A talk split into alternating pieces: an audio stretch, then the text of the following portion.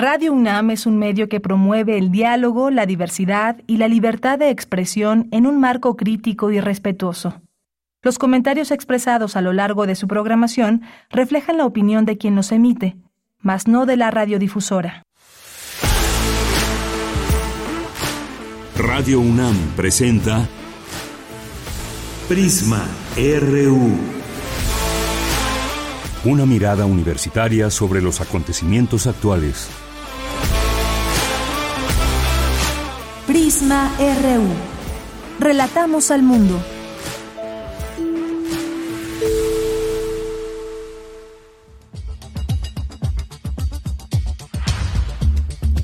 Muy buenas tardes, muchas gracias por acompañarnos aquí en Prisma RU. Ya estamos listos y listas aquí en el equipo de Prisma para llevarles hasta ustedes toda la información que hoy esperamos sea de su interés. Vamos a hablar de estos distintos temas que se van poniendo en la mesa, en los temas políticos, sobre todo eh, mucho jaloneo, mucha eh, pues debate, eh, opiniones encontradas. Varios temas son los que se pueden abordar en este en este momento y lo vamos a hacer el día de hoy. Nos va a acompañar aquí en vivo en Prisma RU Edgar Morín, que es antropólogo, es profesor universitario, tiene eh, mucha experiencia también en la docencia. Durante casi dos décadas ha impartido clases en instituciones de educación superior, tanto públicas como privadas. Ha participado en conferencias, coloquios, diplomados. Nos va a acompañar el día de hoy.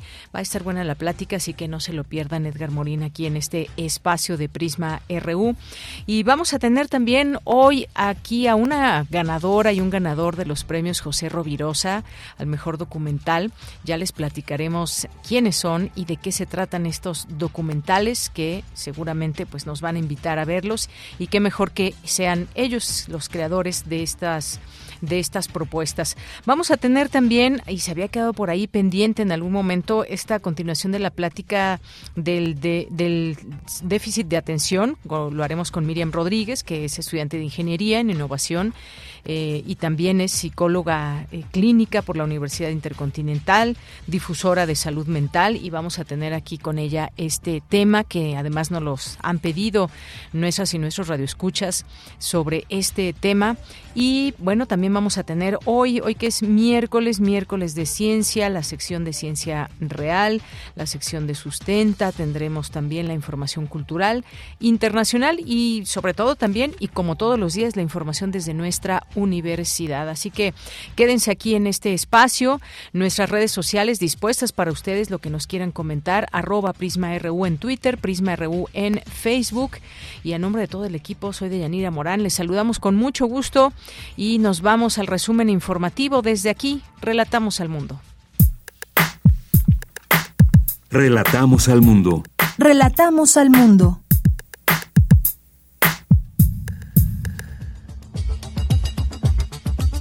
16 de noviembre en los temas universitarios. Para estar a la altura de las necesidades de la población es necesario replantear una reconstrucción institucional, señaló el secretario general de la UNAM, Leonardo Lomelí Vanegas, al inaugurar el decimoquinto Diálogo Nacional por un México Social, Reconstrucción para el Desarrollo realizan en el Instituto de Investigaciones Sociales de la UNAM el foro Juventudes y Nuevos Liderazgos para combatir la corrupción y la impunidad. Los especialistas coinciden que la juventud está cansada de la vieja forma de hacer política.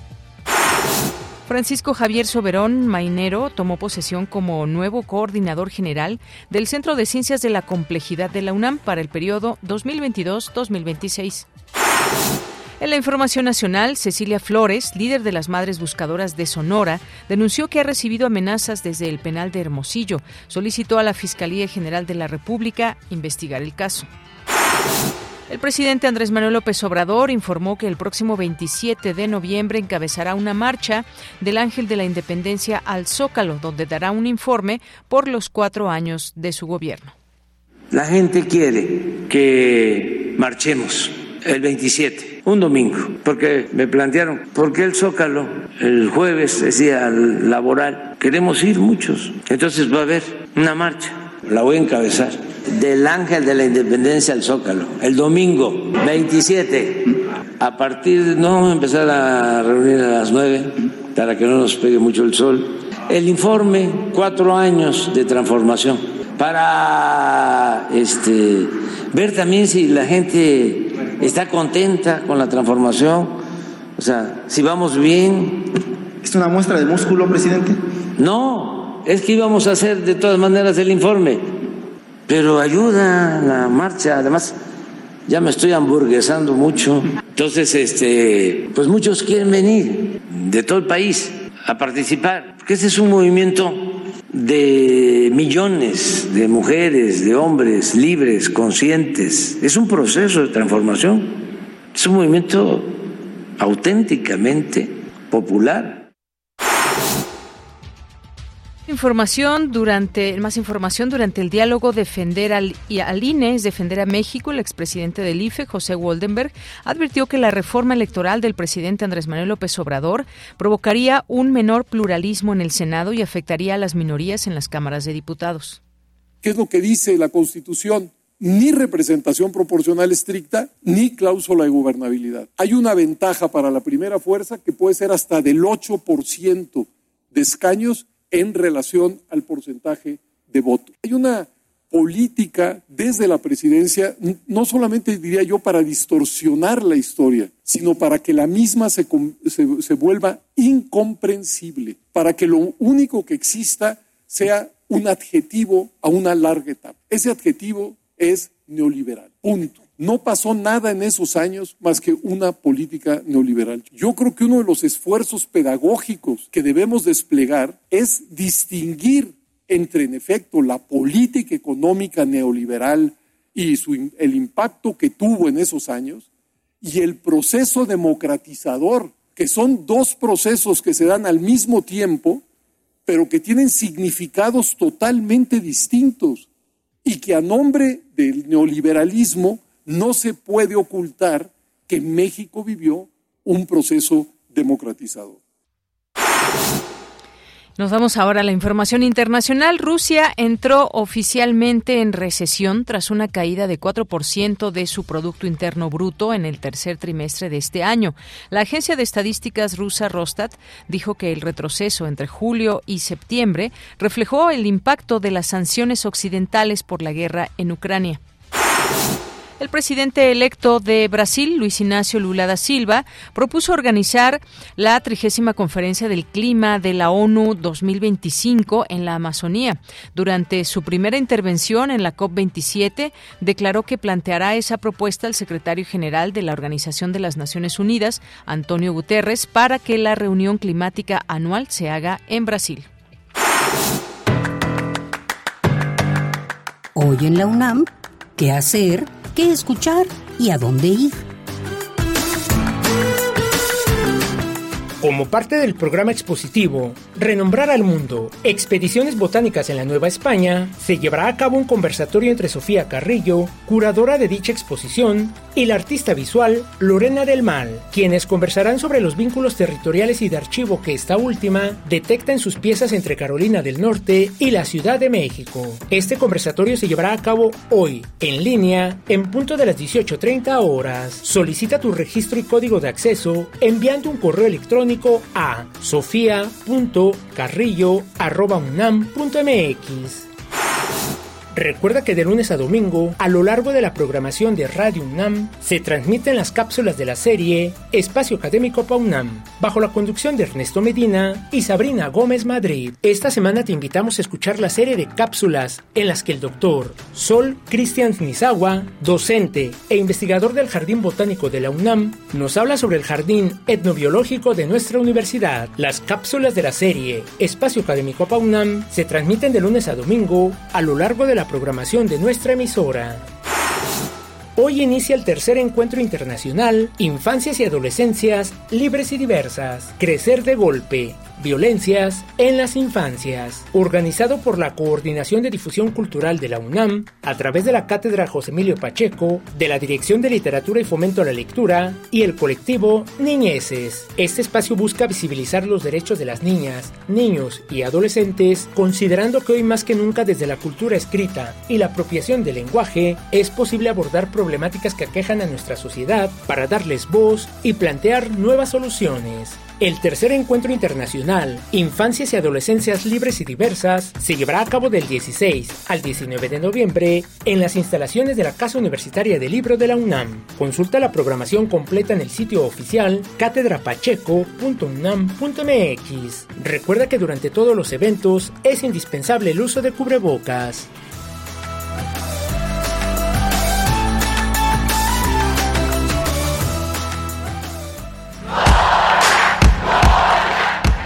Campus RU.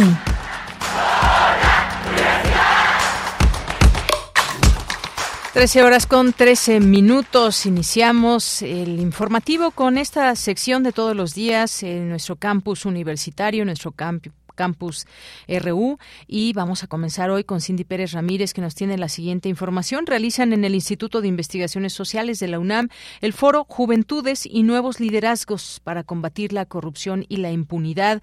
Cuéntanos de qué trató, Cindy. Muy buenas tardes. ¿Qué tal, Deyanira? Muy buenas tardes. Es un gusto saludarte a ti y a todo el auditorio. La juventud es un actor fundamental de las nuevas articulaciones que se necesitan para las nuevas formas de convivencia social. Así lo dijo la doctora Irma Heréndira Sandoval, académica del Instituto de Investigaciones Sociales de la UNAM. Durante el foro Juventudes y Nuevos Liderazgos para combatir la corrupción y la impunidad, la ex titular de la Secretaría de la Función Pública dijo que actualmente hay una crisis en la democracia. Entre 2009 y 2019, la satisfacción con la democracia disminuyó de 59% a 45%. Hoy menos de la mitad de la población de esta región tan importante para la democracia mundial, que es Latinoamérica, prefiere la democracia abiertamente al autoritarismo aún con todo lo que está pasando de cambios eh, progresistas. En Europa, el voto por partidos antisistema democrático, antisistema, se multiplicó de 7 a 25% en los últimos 15 años. En Estados Unidos, el apoyo a la democracia es, eh, es alto, es de 70%, eh, pero escuchen bien, solo entre adultos mayores a 80 años y entre menores de 40 años este apoyo ha bajado a 27%.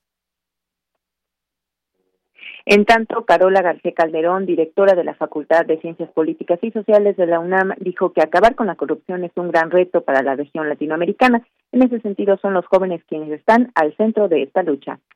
Por eso juegan un rol clave con su energía, con la capacidad de organización, de movilización que sin duda contribuyen a los esfuerzos en este campo. Eh, la percepción de los jóvenes es que no hay cambio con respecto a la corrupción, que sigue la impunidad, que continúa el tráfico de influencias y en muchos sentidos, y esto lo estamos viendo en, muchísimos lados, los jóvenes no creen en, en los partidos políticos. A veces no quieren votar tampoco están, eh, de qué manera entonces están participando. Hay un activismo en las propias organizaciones de jóvenes, eh, hay una promoción digital, también hay un activismo digital y hay una profunda creatividad. Deyanira, pues bueno, este fue este reporte del Foro Juventudes y Nuevos Liderazgos para combatir la corrupción y la impunidad. Bueno, estas reflexiones de ambas académicas. Bien, pues Cindy, muchas gracias y buenas tardes. Muy buenas tardes.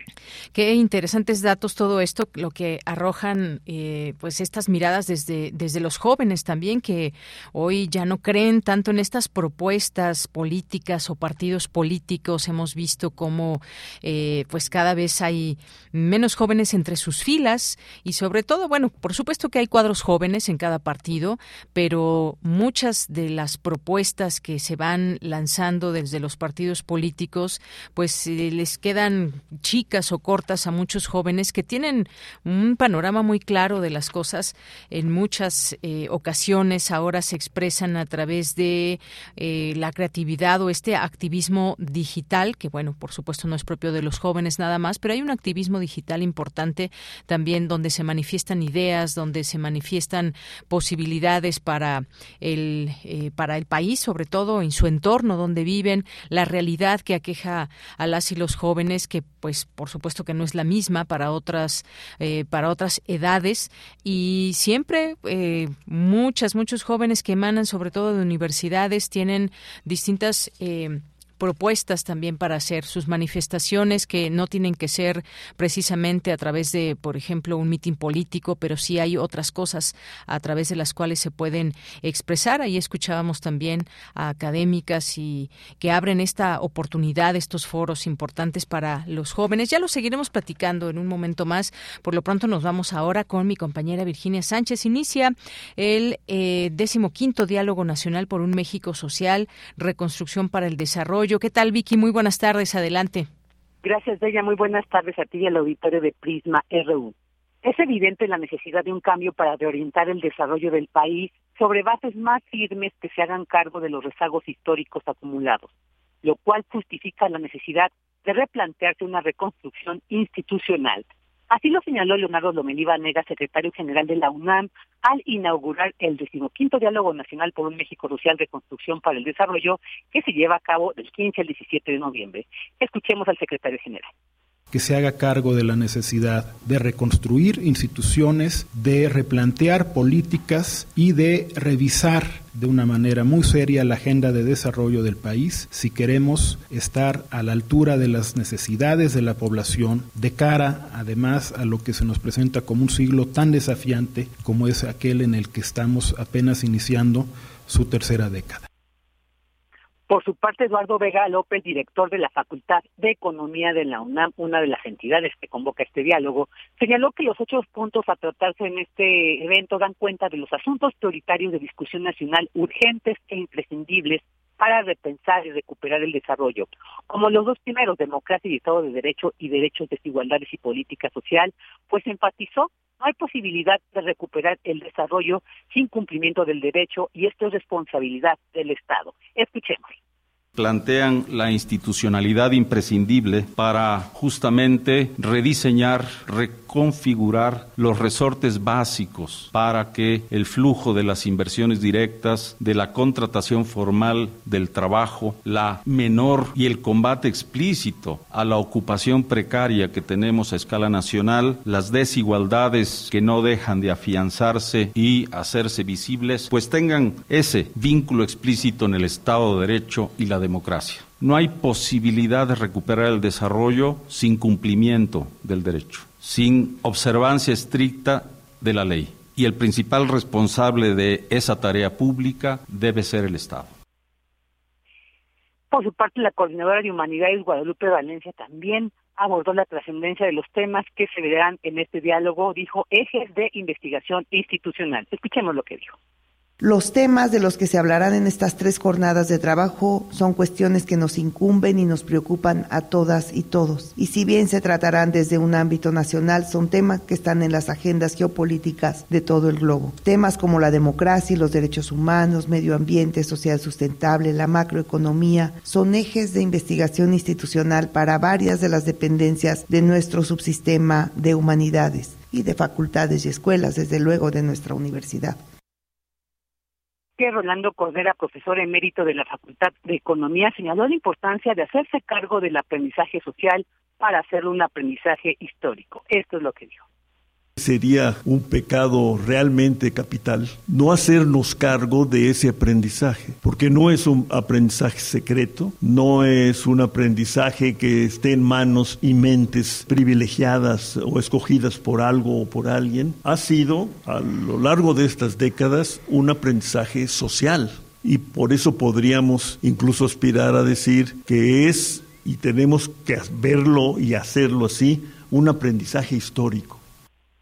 Finalmente, Enrique Prudencio, coordinador del Programa Universitario de Estudios de Desarrollo, destacó lo que se ha estado discutiendo a lo largo de estos 15 años en este diálogo México Social a través de diversos vectores temáticos. Escuchemos relacionados con la globalización, la desigualdad en el mundo y el México, las dimensiones críticas de la sustentabilidad ambiental del desarrollo, pero también de la democracia, del sistema político mexicano, de los derechos humanos y otros temas que de nuevo se ven reflejados en la agenda de este decimoquinto coloquio, ahora poniendo el énfasis en las pautas para la reconstrucción del desarrollo. Bueno, pues este diálogo nacional por un México social inició con la conferencia magistral Debatir el presente para la reconstrucción del desarrollo dictada por Cuauhtémoc Cárdenas, la cual, al igual que los ocho paneles que conforman este evento, este diálogo, se pueden seguir en el canal de YouTube de la División de Estudios de Posgrado de la Facultad de Economía, DEPFE Posgrado UNAM. De ella, esta es la información. Gracias, Vicky. Muy buenas tardes. Buenas tardes. Hasta luego. Continuamos. Prisma RU. Relatamos al mundo. Continuamos una de la tarde con 23 minutos. Lo prometido es deuda. Como les dije, ya está aquí con nosotros Edgar Morín, que es doctor en antropología por el Instituto de Investigaciones Antropológicas de la UNAM. Ha dado clases durante casi dos décadas o dos décadas eh, en distintas instituciones de educación superior, públicas, privadas. También ha participado en conferencias, coloquios, diplomados, seminarios sobre temas de investigación, sobre todo centrándose en jóvenes, espacios de ocio, cultura urbana, música, tatuaje, drogas y delincuencia organizada, violencia e imaginarios. Es autor de La Maña, un recorrido antropológico por la cultura de las drogas, eh, coautor de libros como La ciudad desde sus lugares eh, o Jóvenes, Cultura e Identidades Urbanas. Editó y es coordinador, co-coordinador del libro Tinta y Carne, Tatuajes y Piercings en Sociedades Contemporáneas. Su libro también tiene otro libro, Crímenes de Cuello Blanco, El capitalismo de amigotes y, y las redes sociales en la mafia del poder y más recientemente lo entrevistamos por Prensa Inmunda. Edgar Morín, muchas gracias por estar aquí en Prisma RU de Radio UNAM. Gracias a ti y un saludo a tu auditorio, muy amables. Pues Edgar, eh, muchos temas que están en la mesa, en muchos temas políticos, pero sobre todo también vamos viendo cómo se va lanzando ese mensaje desde los medios de comunicación, porque de pronto se habla pues de una guerra mediática, de pronto se habla también de esa ese escosor de pronto desde el poder de sentir la crítica de, de, los medios de comunicación o específicamente de algunos medios de comunicación y demás. Vemos que estamos en un momento eh, importante porque se están lanzando distintos temas. Acabamos de ver, por ejemplo, eh, esta marcha del INE que fue muy muy importante en el sentido de eh, pues de un llamado a la sociedad civil también participantes de partidos políticos pero me pareció a mí un, un, ejercicio que nos va planteando también cómo cómo generar esa información desde los medios de comunicación ya ahora se anuncia una marcha para el 27 de noviembre por parte del presidente ya con respecto a los cuatro años de su gobierno y muchas cosas, pero cómo ir viéndolo desde pues de esta mirada mediática, cómo se va planteando todo esto, cómo cómo cómo ves este escenario. Pues es un escenario, me parece sí coincido en que es muy interesante eh, y sin embargo eh, al mismo tiempo eh, no deja de ser simplificador porque se han polarizado las posiciones. Entonces cada vez están como más polarizadas y por ende eh, el diálogo de sordos es cada vez más frecuente. El caso que pones de la marcha del INE es como muy revelador al respecto. Eh, pareciera que no ha cambiado nada o muy poco en el país. Si los que ahora están en el gobierno ahora minimizan la cantidad y los que están fuera del gobierno hacen una cantidad más grande, eh, cosas así creo que ese es un, un fenómeno que tendría que hacernos reflexionar y decir hasta dónde nos conviene como sociedad que se siga polarizando el discurso político, porque en esta polarización pues también se va rebajando eh, cada vez más. Entonces, bueno, ya no hay discurso, ya más bien hay insultos de todos lados, eh, descalificaciones y pues bueno, eso tampoco contribuye a, hacer mucho, ¿no? Algo que mencionas me, me, parece muy importante es la polarización, porque hemos visto estos distintos discursos. El INE se toca o el INE no se toca. Yo algo que vi y que permeó mucho también desde las redes sociales, estos distintos hashtags, entre ellos el INE no se toca, pero realmente ese es, ese es, el, ese es el mensaje de quién, de la ciudadanía o de un grupo. Lo pregunto de esta manera, porque como ciudadanos podemos estar a favor o en contra de que se toque el INE. Podemos eh, reconocer y conocer a lo largo de todo este tiempo, gracias a los medios de comunicación, enterarnos también y por nosotros mismos de leer, por ejemplo, qué se está planteando en esta en esta reforma. ¿Cómo has visto esta pues este manejo de los medios de comunicación? Porque si bien algunos ya más más eh, digamos en medio, ni de un bando ni de otro dicen, a ver, ¿por qué no generar algunas reformas que puedan ser hacer pues perfectibles las instituciones, las eh, las construcciones que se han hecho, las estructuras de esas mismas instituciones? ¿Cómo has visto todo esto y esta construcción desde los medios y cómo lo van tomando también en, entre la ciudadanía? Eh, parece en esta misma lógica de la polarización, mi impresión es que incluso el mensaje se simplifica a cosas como si se debe o no tocar, como si fuera perfecto. Todas las instituciones son perfectibles y hay reformas y hay cosas que es importante hacer. eh, una que no se ha mencionado y que creo que es fundamental, eh, o no se ha mencionado como debería, que es fundamental, pasa por el financiamiento de los partidos políticos. Porque si tú quieres combatir la corrupción en serio y a fondo, pues empieza por controlar cómo los partidos políticos y los candidatos obtienen dinero, cuánto dinero, si es en efectivo, si no es. Entonces, eso creo que es un elemento muy importante que no está en la agenda. Eh, parecería, insisto, que en esta lógica eh, se tiene una institución que es perfecta, lo cual tampoco es real. eh, y del otro lado, bueno, pues que habría que acabar con una serie de privilegios, lo cual está muy bien, pero finalmente es importante pues que siga siendo un órgano autónomo eh, y que sí, por supuesto, se acote ese presupuesto y esos gastos eh, de algunos que parecen más propios de un sultán eh, que de un país en las condiciones como el nuestro. Pero, insisto, lo, lo más importante, una de las cosas que me parece más importantes, no, no es mencionada. Y que pasaría pues por regular de dónde viene el dinero que entra a las campañas y que entra a los candidatos. Porque hay muchos grupos de interés legal, fáctico, criminal, que ahí justamente es donde van eh, tomando eh, cada vez más espacio político. El dinero y siempre el dinero. Oye, esto y además, eh, pues había un mensaje por ahí que sí eh, me parece equivocado y que de pronto permea en, pues en cierto, en algunos medios de comunicación, porque como sabemos y ahorita entramos eh, de lleno a ese tema, me parece que estamos también en un momento interesante porque hay muchas voces por aquí y por allá que antes no teníamos y que me parece que eso es algo muy positivo. Claro. Pero se ha lanzado, por ejemplo, también un mensaje, quieren desaparecer el INE, ¿no? Y pues en ninguna parte de la reforma se plantea eso. Sí el cambiar de un nombre y sí algunas propuestas que para algunos analistas, ciudadanas, ciudadanos y demás, parece ser como si fuera a ser un, un, INE que vaya a servir a un partido político y eso creo que a nadie nos conviene, ni por supuesto que no queremos eso. Pero entre otros mensajes erróneos, pues yo he, he escuchado, leído y visto, quieren desaparecer el INE. ¿No? Y ese es otro otro mensaje que también debemos quitar como esas partes que no están siendo correctas y que se lanzan desde medios de comunicación. Sí, eh, digamos que a muchos les gana el entusiasmo, sus fobias o filias y lanzan sin ton ni son mensajes.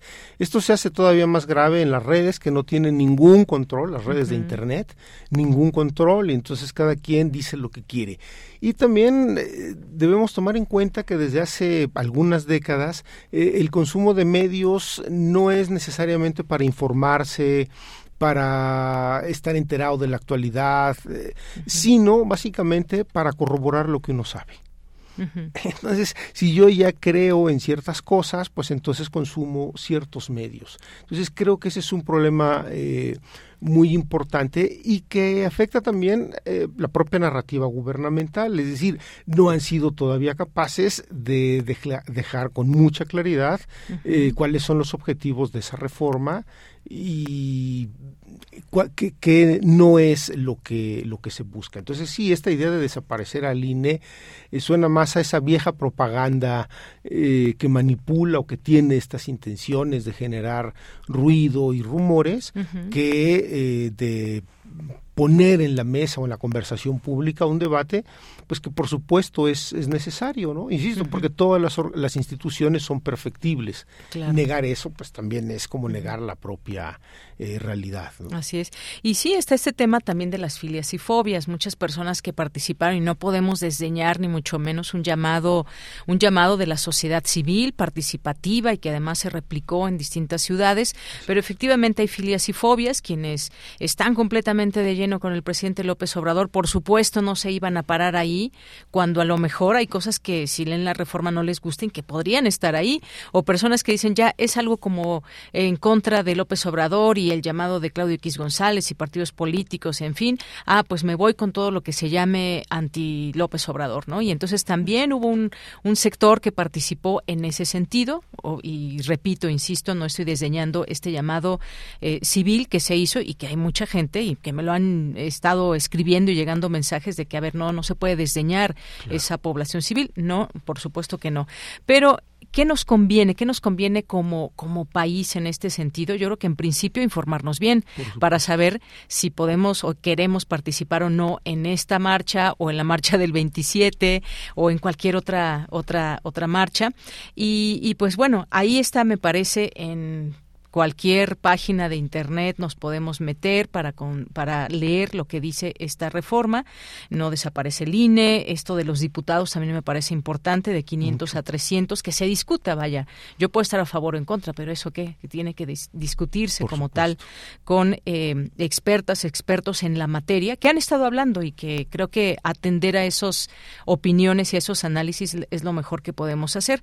Ahora bien, pasemos a esta parte que me parece que también has, has, has tenido a bien incluir en, en, Prensa Inmunda, que fue tu, es tu último libro.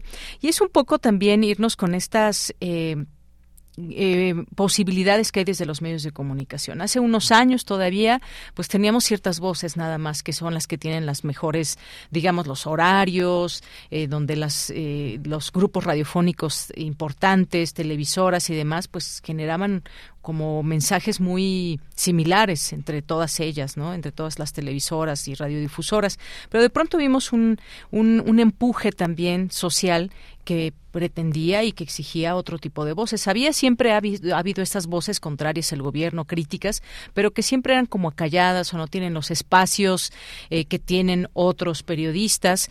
Pero, eh, pues, ¿cómo has visto digamos ya para ir, ir llegando a este sexenio, ese, digamos, explosión o ese boom de distintos medios de comunicación con sus voces diversas y distintas que podemos escuchar. Digamos, es algo que ha sido bastante positivo para la sociedad eh, en general. Eh, gracias a esto nos hemos enterado de algunos lords, ladies, algunas transgresiones públicas, es decir, es, saludable. Estafas maestras y Por ejemplo, periodismo de investigación. Sí, eso creo que es un elemento muy importante que, que ha traído consigo. Y como todo fenómeno novedoso, pues falta mucho por, por avanzar.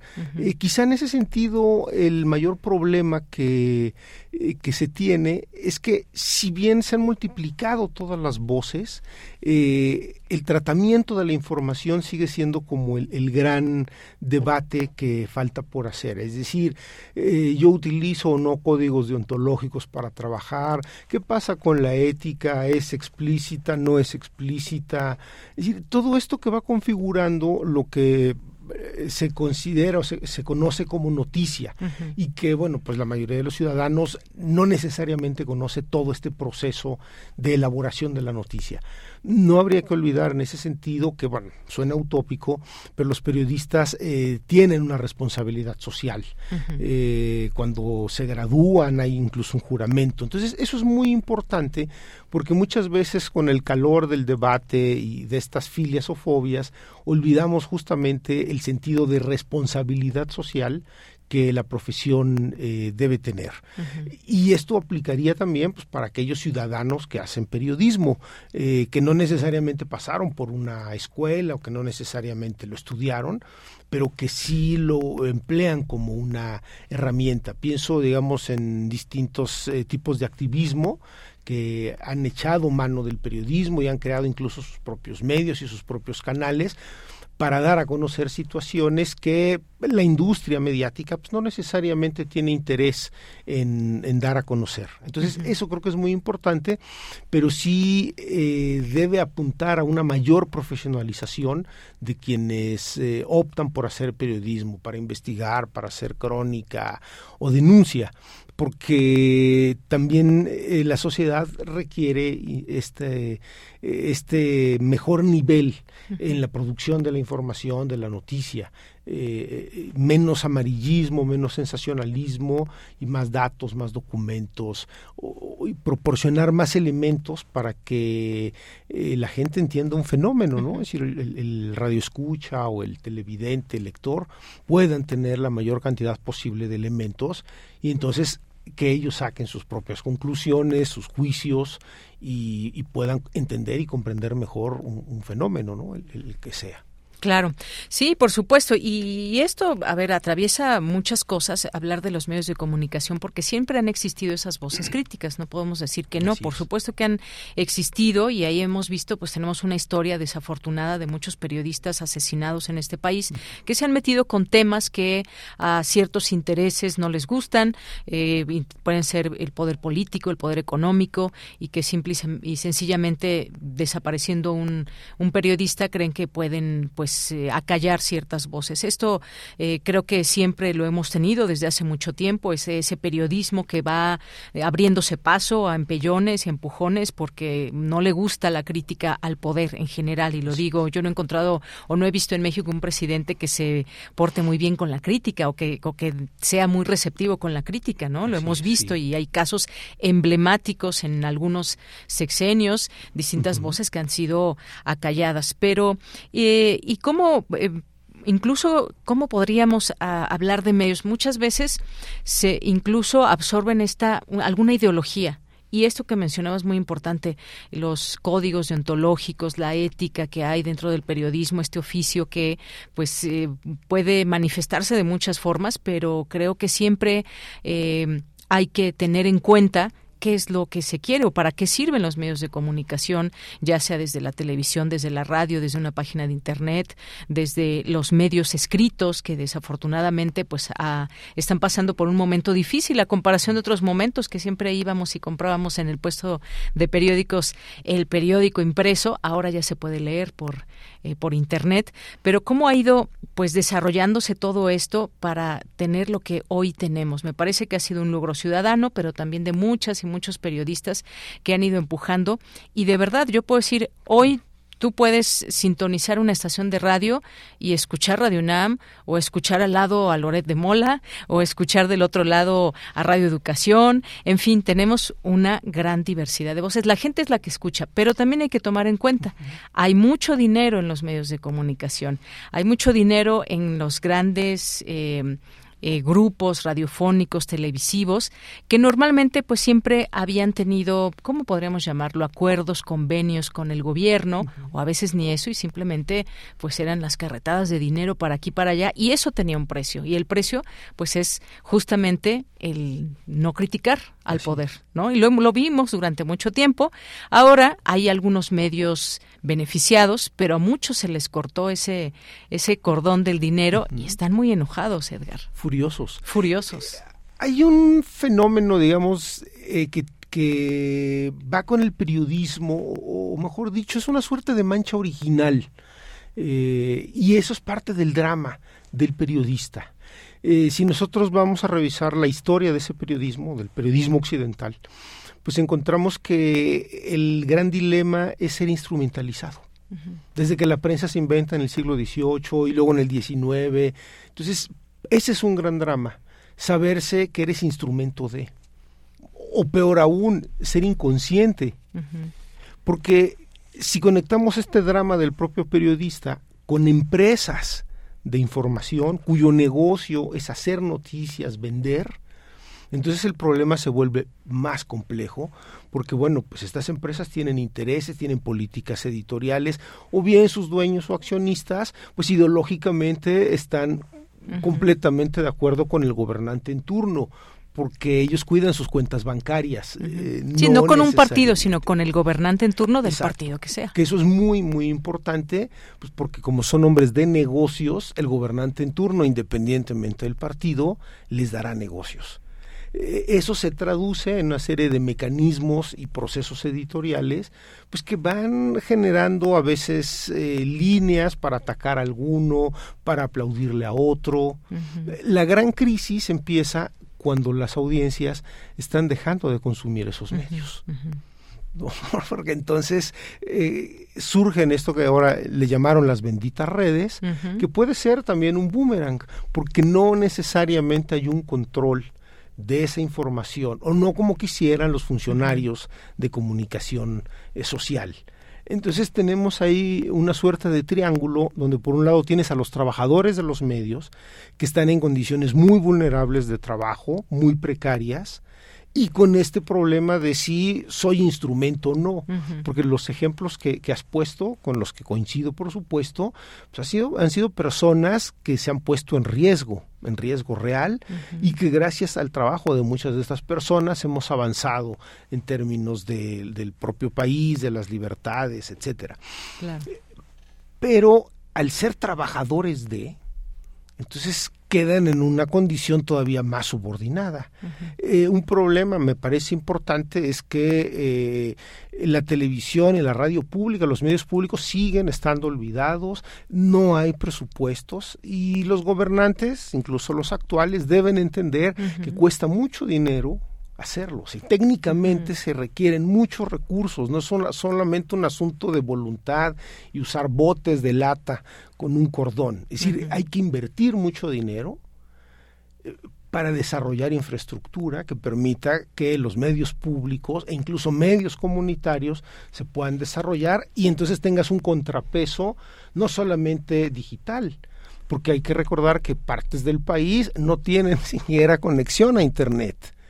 Entonces, medios como la radio pública, la radio comunitaria, siguen siendo fundamentales y el problema es que sigue uno sin ver los presupuestos que permitan justamente eh, ampliar las señales, entre otras cosas. Entonces creo que ese es como parte del, del problema y si nosotros vemos la discusión o el pleito entre el presidente y los medios de comunicación, no se mencionan los medios públicos y son fundamentales en ese debate que parece que no es un debate, porque ahora que mencionas, pues sí, la gente que no está con el presidente, muchos de ellos también siguieron la marcha, o, perdón, los, los que están con el presidente siguieron la marcha obsesivamente para después descalificarla por las propias redes. Entonces es como este eh, casi un juego infantil de unos y otros. Oye, ya lo vimos también con esta guerra de cifras que hubo, ¿no? Por ejemplo, tremenda. Eh, Algunos, unos cientos, unos miles, diez mil, sesenta mil, hasta quinientos mil, seiscientos cincuenta mil, según ahí algún integrante del PRD que, bueno, se fueron Incluso, bueno, yo creo que la más eh, divertida en ese sentido es la que dio el exdirector del CISEN. Es decir, cómo la persona que no pudo darse cuenta de todas las fechorías que cometía García Luna y su equipo, ahora hace un cálculo y salen, bueno, este millones prácticamente. Eh, sí hay un problema, eh, y me imagino que una parte también de la, de la, de la sociedad se está dando cuenta de este juego casi infantil, pues que en realidad no parece beneficiar a la mayoría porque efectivamente hay una serie de reformas que se deben hacer, pero en el caso de los medios, pues siguen estando en condiciones muy precarias los trabajadores de esos medios y eh, los medios públicos. Y sería muy importante si tú quieres generar un contrapeso a esta prensa comercial, industrial, que tiene intereses económicos, la prensa del Estado o los medios del Estado. Y eso está borrado de la discusión y creo que eso también faltaría incorporar. Claro, porque además se hacen contenidos de mucha de mucha calidad. Y bueno, ya perfilándonos hacia el final de esta entrevista que creo que vamos a tener que invitar en otro momento, Edgar Morín, pues los medios de comunicación y la cuarta transformación ya en el marco de los cuatro años que estamos ya por llegar de este gobierno, ¿cómo lo has visto desde pues desde los medios de comunicación, pero también su parte política, mensaje, todo lo que lo que se puede decir a cuatro años? Es eh, complicado porque obviamente todavía no acaba, falta un, poco. y quizá los eh, rezagos más grandes o las deudas más grandes siguen estando en el asunto de la violencia o de las violencias, particularmente el asunto de la violencia contra las mujeres, que es un problema estructural. Sigue estando en el asunto de la inseguridad pública, estas violencias asociadas al crimen, eh, tiene que ver con un viraje muy conservador que acaba de, dar el gobierno al hablar ya abiertamente o ser partidarios abiertos de la militarización, olvidando eh, la historia de la izquierda en América Latina, la historia de México y una serie de componentes que, que vale la pena recordar porque los medios de comunicación o los periodistas críticos entonces no se van a comprar los cuentos que cualquier gobernante nos quiera vender sobre estas soluciones mágicas. Eh, para la violencia, el crimen, no existen las fórmulas mágicas y la fórmula de la militarización y el militarismo, que incluye esta dimensión del pensamiento, la mentalidad, eh, no han sido exitosas. Podríamos eh, revisar el sistema penitenciario, que ha estado lleno de militares ha sido un fracaso, como podemos ver eh, constantemente, y se puede revisar también el sistema de seguridad pública, que ha tenido muchos militares, exmilitares, y el problema continúa. Entonces creo que ese es un pendiente muy importante con un punto de quiebre que me parece que es un viraje conservador por esta opción de la seguridad pública. Hay muchas otras, pero esta sería como la más conservadora de todos, lo cual entonces mete al gobierno en una contradicción que también es interesante. Ellos dicen que son liberales y los otros conservadores, pero la política de seguridad pública la hacen conservadora o ultraconservadora. Entonces, eso es importante.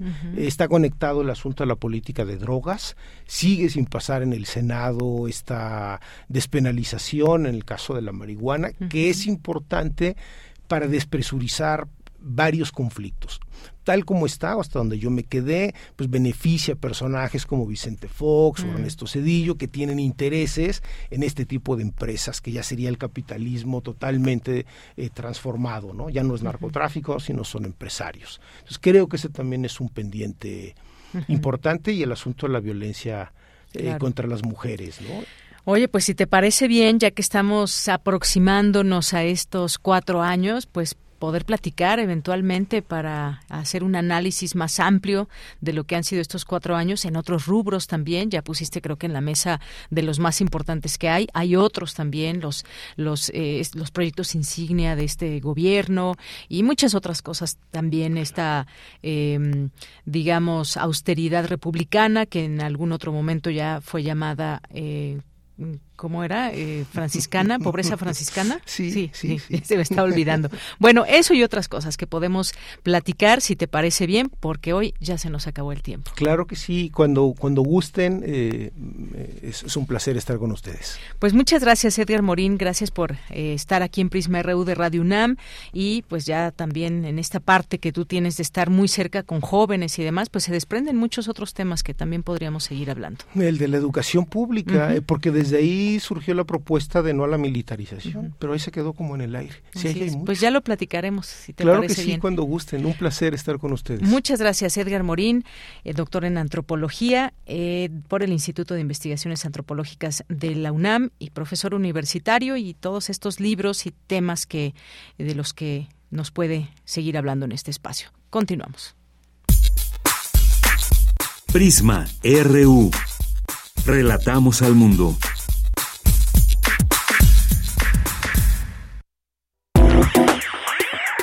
Queremos escuchar tu voz. Síguenos en nuestras redes sociales. En Facebook como Prisma RU y en Twitter como arroba PrismaRU.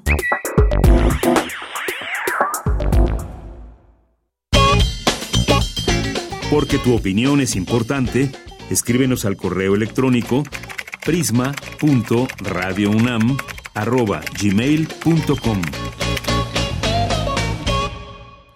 Bien, continuamos, continuamos y ahora ya tenemos a nuestra invitada, nuestra invitado para este espacio, porque vamos a hablar de, eh, pues, de dos de estos ganadores, estos documentales de mejor documental eh, con el premio José Rovirosa, que, eh, pues, que abrió la Filmoteca de la UNAM y me da mucho gusto recibir en este espacio a Sebastián Molina, ganador del mejor documental estudiantil mexicano por su documental Hostilidades. ¿Qué tal, Sebastián? Muy buenas tardes tardes.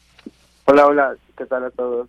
¿Cómo estás? Muy bien, muchas gracias, con gusto de saludarte. Y también está ya en la línea telefónica Ángela Macías, que es ganadora del premio al público, codirectora de Herencia Mexicana, que es otro de, de documental que se ha presentado. Ángela, ¿cómo estás? Buenas tardes. ¿Qué tal? Muy buenas tardes. Bien, pues gracias por estar aquí. A eh, a Sebastián y a Ángela. Comienzo contigo, Sebastián. Cuéntanos un poco de lo que fue esta posibilidad de participar en estos premios José Rovirosa y que en este caso haya sido el ganador por tu documental de nombre Hostilidades.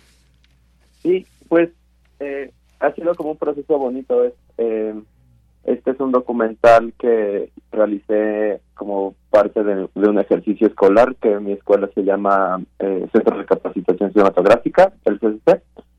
Y, y ahorita el haber podido participar en el, en el, en el premio Rovirosa como que cierra un ciclo de, de un año de, haber estado festivaleando el, el documental alrededor de, de la República y de otros países. Entonces, pues es una, es una linda oportunidad. Muy bien. Y bueno, ahorita regreso contigo. También quisiera preguntarle a Ángela Macías, que es ganadora del premio al público y es codirectora de Herencia Mexicana. Cuéntanos acerca de este documental, Ángela. Pues para nosotros también fue un proyecto escolar, entonces pues nos da mucho gusto ver que algo que pues iniciamos para la escuela pues realmente pudiera este, llegar a ganar este premio para nosotros es muy importante ya que ambas familias este, pues están incluidas en la charrería mexicana, entonces pues era muy importante para nosotros compartir esto con todos.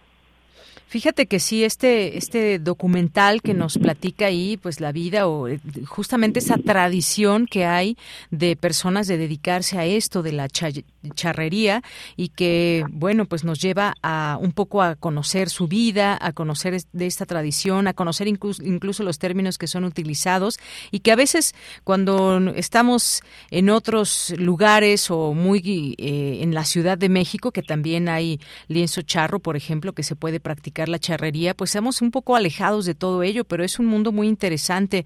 Eh, yo decía, estos, eh, esta suerte también de malabares de pronto que se, que se pueden hacer y cómo se va heredando justamente este, este documental que se llama así, Herencia Mexicana, cómo se va pasando de un, eh, del, del abuelo al padre, del padre al hijo, la hija también. Ahí vimos una entrevista de una mujer que se dedica a la charrería también.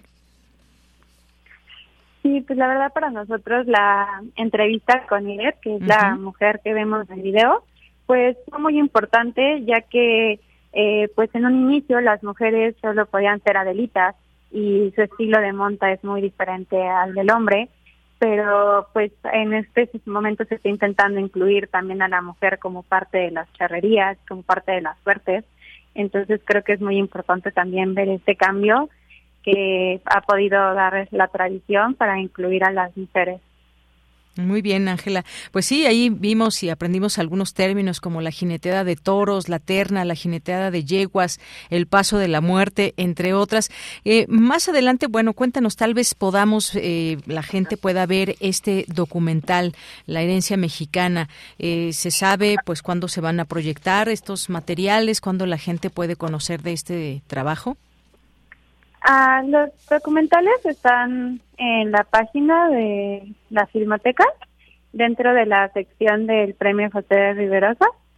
Eh, ya están disponibles desde principios de octubre y van a estar disponibles hasta eh, finales de septiembre del año. Muy bien, pues muchas gracias, Ángela. Y regreso con Sebastián Molina, que es ganador del mejor documental estudiantil mexicano por este documental de nombre Hostilidades. Platícanos un poco de este documental. ¿Por qué lleva este nombre? ¿Dónde se sitúa? ¿Qué es lo que quisiste mostrar con este documental, Sebastián? Sí, pues este es un documental que es un retrato de la familia del pueblo de mi papá, que es el pueblo de Santa Lucía, allá pasando Tecama, que en el Estado de México, por donde está el nuevo aeropuerto de la Ciudad de México. Y es un y es un documental que narra este, la cotidianidad del estilo de vida que se tiene allá y cómo ha cambiado a partir de, de distintas este, generaciones. Ah, esta, este, este documental está narrado a, varias voces y tomé una estructura literaria similar a la de a la de a la de Juan Rulfo en Pedro Páramo de cómo se construye como el retrato a partir el retrato en, en, el caso de Pedro Páramo el retrato de Pedro Páramo a partir de quienes conocieron a Pedro Páramo y en el caso de mi película es el retrato de este espacio de este lugar a partir de la gente que ha vivido ahí este y a, a, distintos tiempos también. Entonces es como un retrato prismático a partir de las tangentes para ir generando como una imagen y y ya de eso de eso va de eso va el, el documental se llama hostilidades porque bueno las hostilidades eh, porque soy malo escogiendo nombres y hay una canción de Panteón Rococó que se llama así y decidí robarme el título. Entonces por eso se llama Las hostilidades. Muy bien, Sebastián. Pues sí, fíjate que en este documental donde retratas eh, algunas historias o por lo menos nos permites nos permites observar eh, cómo es este lugar, quiénes habitan o cuáles son estas relaciones. De pronto, pues me imagino que con el paso de los años ha cambiado este lugar, los personajes, por supuesto, personajes reales que podemos ahí ver eh, familias, niños, en fin, cómo se dan estas relaciones y, y de pronto esas, digamos, como eh, cómo de pronto eh, pues nos retratas también una falta de oportunidades también quizás podríamos decirlo de esta manera un poco lo que van platicando los personajes que nos da cuenta de ello. Sí justo una de mis, de mis intenciones era era retratar eh, como decía hace, hace poquito la como como la cotidianidad porque siento que a partir de retratar eh, en lo que todos nos podemos como identificar o en el sentido como más como normal de la vida, como pues, lo que significa tener veintitantos años, vivir en un espacio o tener que ir al supermercado, tener que comprar cosas. Siento que a partir de esa cotidianidad se encuentra una profundidad y, y es que a partir de eso y también el mismo espacio lo lo, lo tiene, este, entendemos como el, el como todo el entorno que rodea a esa cotidianidad, entonces no es necesario como este denotar de una manera muy directa cuestiones de violencia, narcotráfico, cosas así, porque si están ahí van, o sea, si existen ahí van a estar y se van a se van a permear en las imágenes, entonces creo que es mejor buscar eh, la humanidad en lo cotidiano y es lo que traté de hacer en, en mi documental. Muy bien, pues muchas gracias. Igual también ahí que para que las personas puedan tener este título ahí en la mente, puedan verlo en algún momento, este documental que propones, Sebastián Molina, que ha sido ganador del mejor documental estudiantil mexicano, eh, Hostilidades, recuerden, Hostilidades. Muchas gracias, Sebastián Molina, gracias por estar aquí en Prisma RU. Muchísimas gracias, gracias por el espacio. Gracias. Y gracias también a ti, Ángela Macías, ganadora del Premio al Público, codirectora de Herencia Mexicana. Muchas gracias por estar aquí en Prisma RU. No, muchas gracias por darnos esta oportunidad. Bueno, pues a los dos gracias y muy buenas tardes. Hasta luego, buenas tardes. Hasta luego, Ángela Macías y Sebastián Molina aquí en Prisma RU. Este premio José Rovirosa al mejor documental mexicano, mejor documental estudiantil y que, pues bueno, que nace este premio con el firme propósito de rendir homenaje a la obra docente y cinematográfica del maestro José Rovirosa Macías, que, pues, destacado cineasta universitario y reconocido promotor del género documental en México. Y, pues bueno, por eso nació este premio José Rovirosa y en donde lo que más nos da gusto, por supuesto, es que participen muchas eh, y muchos jóvenes que tienen muchas ideas en mente y que a través de estos documentales nos, nos plantean y nos proponen observar realidades.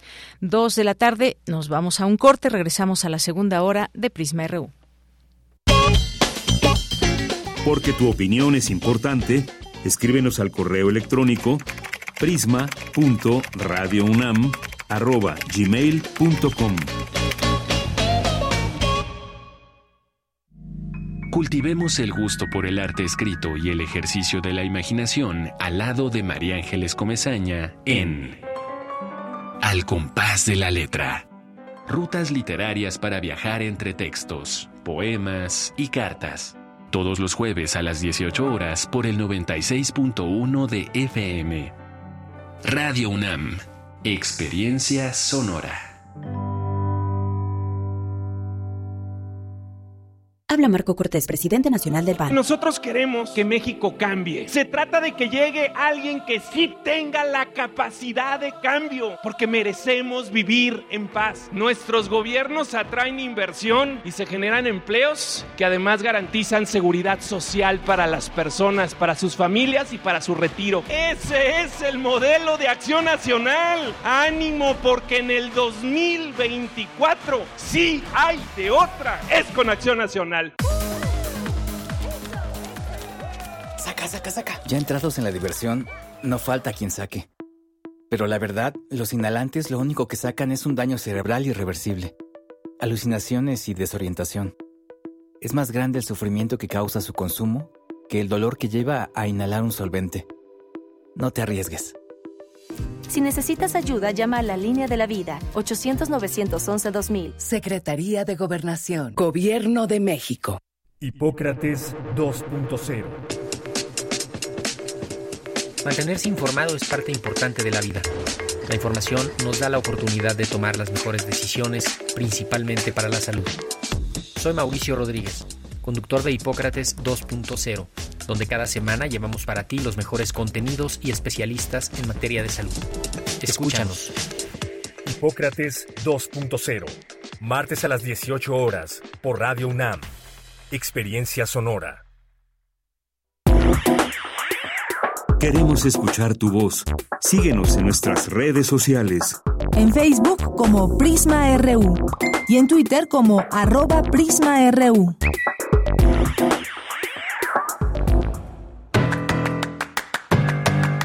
Mañana en la UNAM, ¿qué hacer? ¿Qué escuchar? ¿Y a dónde ir? ¿Sabías que la hora en que consumimos los alimentos determina el impacto que estos tendrán en nuestro organismo? Conoce más acerca de ello en la conferencia Nutrición, Cerebro y Fiesta. Comer lo mismo no siempre es igual para el cerebro, que será impartida por la maestra en ciencias Alicia Castillo Martínez y que forma parte de las actividades del Neurofest. La cita es el próximo 27 de noviembre en punto de las 12 del día en el Foro Química del Universum, Museo de las Ciencias.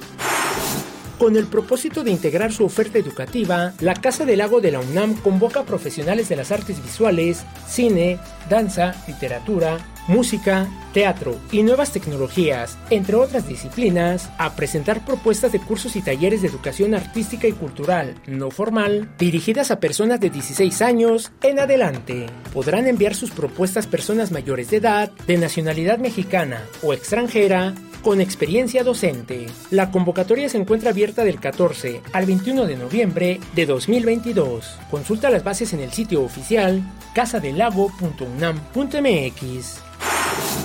Te invitamos a disfrutar de la cinta Bardo, falsa crónica de unas cuantas verdades, del director mexicano Alejandro González Iñárritu, que se proyecta en el cinematógrafo del Chopo de la UNAM. Bardo es una comedia nostálgica en el marco de un viaje épico, una crónica de incertidumbres donde el protagonista, un reconocido periodista mexicano, regresa a su país enfrentando su identidad, sus afectos familiares y lo absurdo de sus memorias. El largometraje Bardo, falsa crónica de unas cuantas verdades, se proyecta hasta el próximo 24 de noviembre en el cinematógrafo del Chopo de la UNAM. Consulta la programación completa en el sitio oficial www.filmoteca.unam.mx. Recuerda que antes, durante y después de cada función es indispensable el uso de cubrebocas. Para Prisma RU, Daniel Olivares Aranda.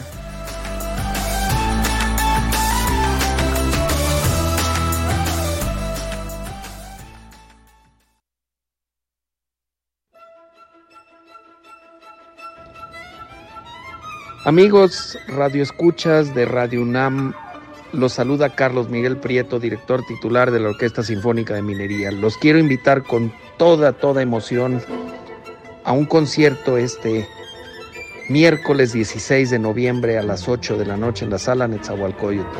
Un programa sensacional con la Sinfonía número 4 de Tchaikovsky, el increíble concierto número 1 de Prokofiev para violín con Shari Mason, la gran, gran violinista mexicana, y la obertura de Jovan Shina de Mussorgsky, un programa verdaderamente soñado y que a juzgar por los ensayos será absolutamente inolvidable. No se lo pierdan, ahí nos vemos.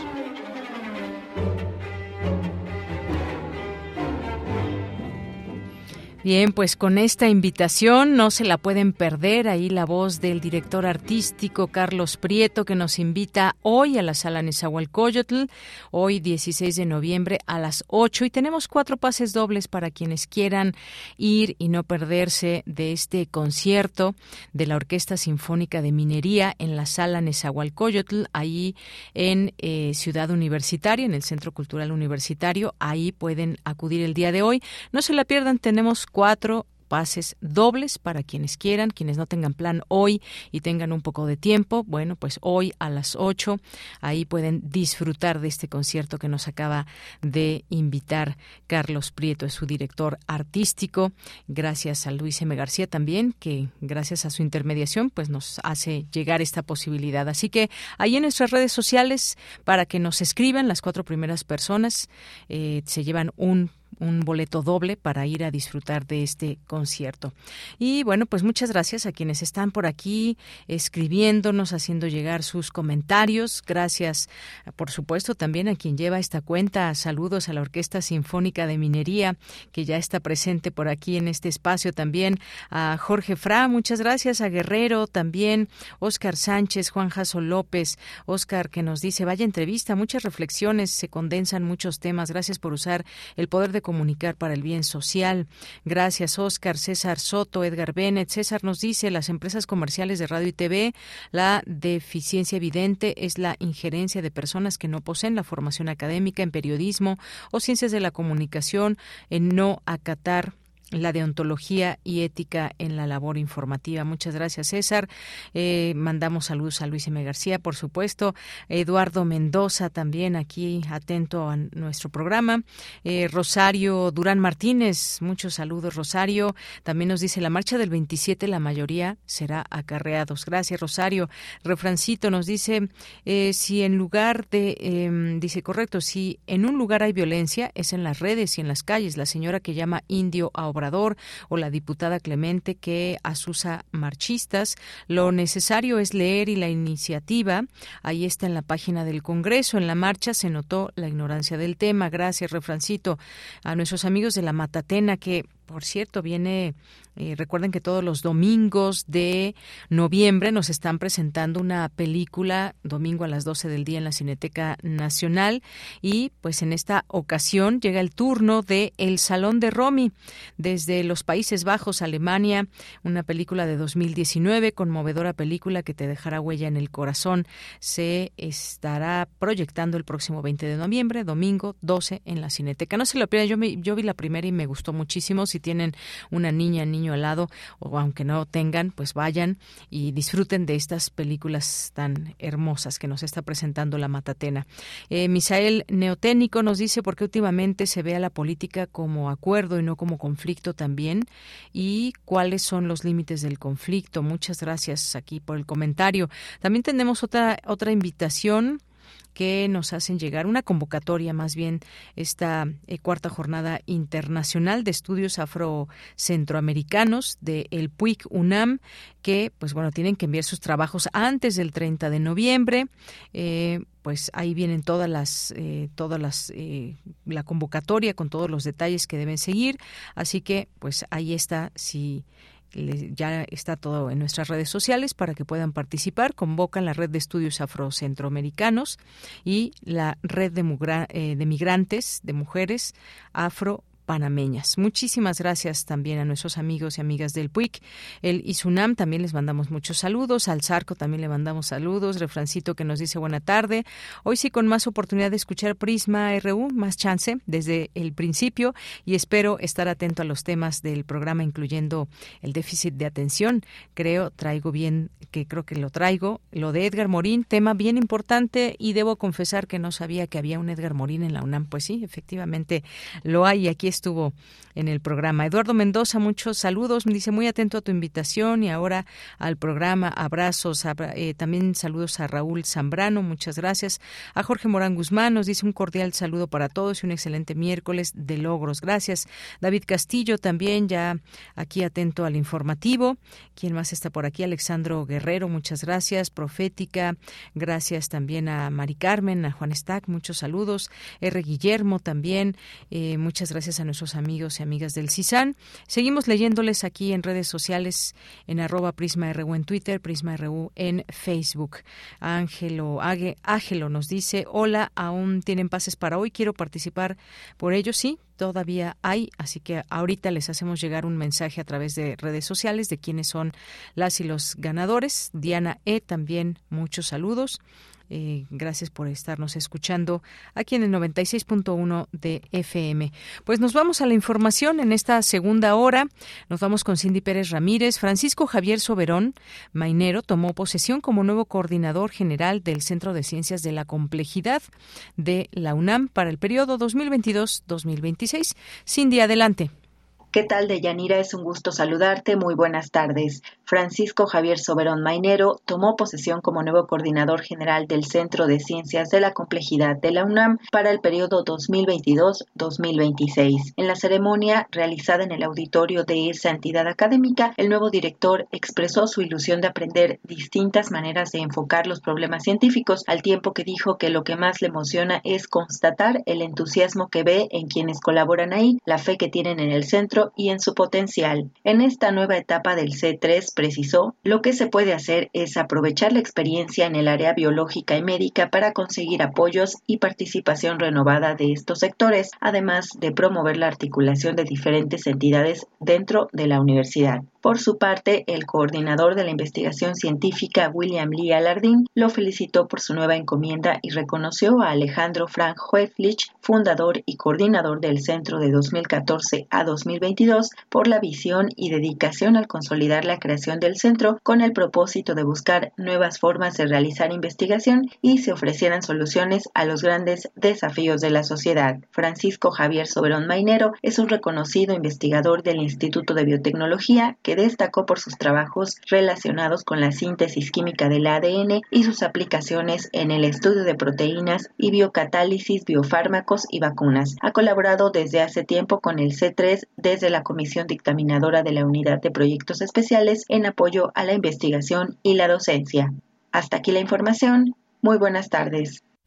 Gracias y continuamos con la sección de sustenta. Universitarios hidalguenses obtienen segundo lugar en Climatón UNAM 2022 con el proyecto Ovejas, eh, Ovejas Ecofriendly y en esta segunda entrega de sustenta Daniel Olivares conversó con Michelle Hernández Ramírez, integrante del equipo universitario. Adelante.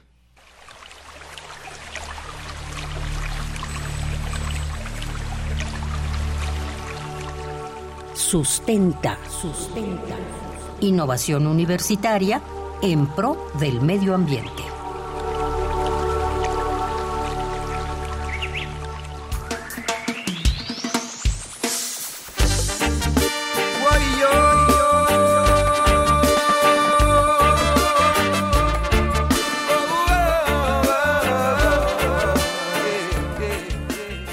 Muy buenas tardes a todos los radioescuchas de Prisma RU. Les saluda Daniel Olivares Aranda desde los micrófonos universitarios de Radio UNAM.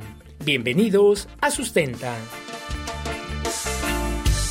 La naturaleza te habla, no hay que descifrar. Su mensaje es amplio, cubre de paz Como ya lo escuchamos, hoy conversaremos con Michelle Hernández Ramírez, estudiante del octavo semestre de la carrera de Medicina, Veterinaria y Zootecnia de la Universidad Autónoma del Estado de Hidalgo, quien en colaboración con otros universitarios desarrollaron el proyecto Ovejas Eco-Friendly, ganador del segundo lugar del Climatón UNAM 2022. Escuchemos a Michelle Hernández Ramírez, quien nos comparte cómo decidieron participar en el certamen universitario. Pues esta idea surge a partir de, nuestro profesor, que es eh, nuestro asesor en todo este proyecto. Eh, nosotros cursábamos con él una materia que se llama producción de ovinos y pues ahí él nos comentaba mucho sobre el cambio climático, hacía énfasis eh, sobre que debemos de cuidar el ambiente, de toda esta preocupación que surge actualmente debido a, a los graves de efecto invernadero que se están emitiendo al planeta Tierra y pues él nos puso la propuesta de trabajo y nosotros, el equipo de trabajo, eh, mis compañeros y yo, pues accedimos a, a elaborar este proyecto y darle seguimiento. Según un informe de la Organización de las Naciones Unidas para la Agricultura y la Alimentación, FAO, publicado en el año 2006, el sector ganadero genera más gases de efecto invernadero que el sector del transporte. Además, el estudio agregó que la ganadería es también una de las principales causas de la degradación del suelo y los recursos hídricos.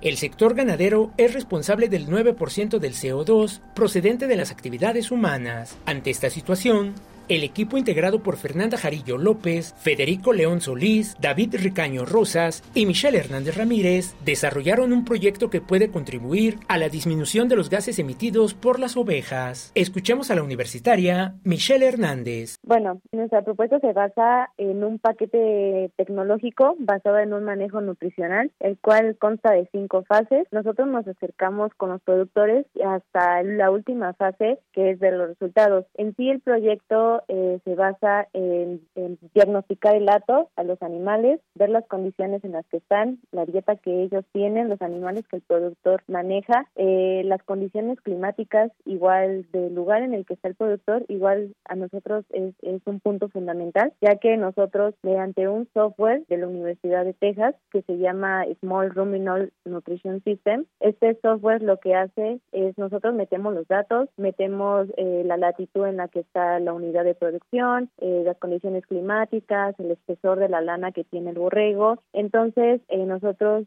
metemos igual los ingredientes que tiene el productor y mediante esos mismos ingredientes nosotros hacemos un buen balanceo de dietas ya considerando el medio ambiente. Al hacer un buen balanceo de dietas el animal gana de peso porque aprovecha más los nutrientes de esos ingredientes y por ende disminuye las emisiones de metano entérico eh, al planeta Tierra. Eh, también pues va a incrementar la productividad eh, del, del productor ya que pues no lo hacemos gastar, no le pedimos que compre otros ingredientes o que le meta aditivos, que le meta vitaminas, no. En sí lo que nosotros proponemos es mediante eh, los mismos ingredientes que él tiene, pues hacer este correcto balanceo. Entonces nuestro proyecto se basa eh, básicamente en un manejo nutricional correcto de los animales, de los ovinos en este caso.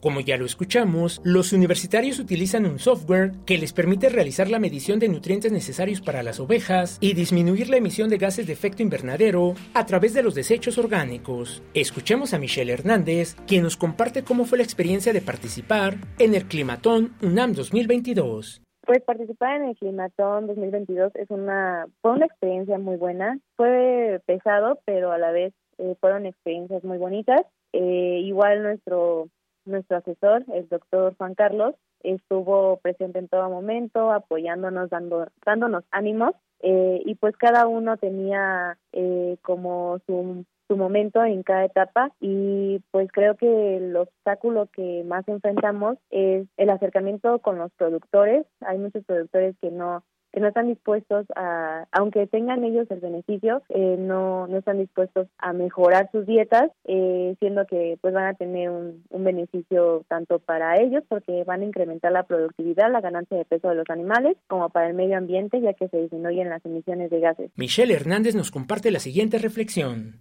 Nosotros como jóvenes debemos ser agentes de cambio, estar conscientes de que el cambio climático eh, lo debemos afrontar ya y pues invitamos a todas las universidades que participen en estas convocatorias. Hay ideas muy buenas que de verdad hacen un cambio al planeta Tierra y nosotros desde nuestro enfoque de médicos veterinarios estamos conscientes de que la ganadería contamina, pero mediante estrategias eh, podemos mitigar las emisiones de gases de efecto invernadero con nuestro proyecto que básicamente es un ganar-ganar. Si tienes alguna duda o comentario, puedes compartirlo a través de las redes sociales de Prisma RU o mi cuenta de Twitter, arroba Daniel Medios TV. Para Radio UNAM, Daniel Olivares Aranda. La naturaleza te habla, no hay que descifrar, su mensaje es amplio.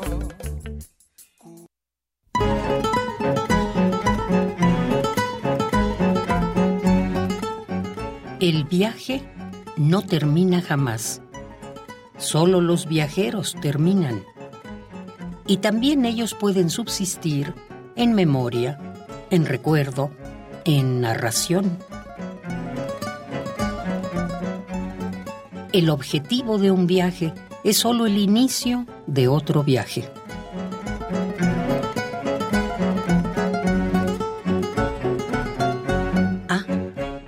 Nuestra única defensa contra la muerte es el amor.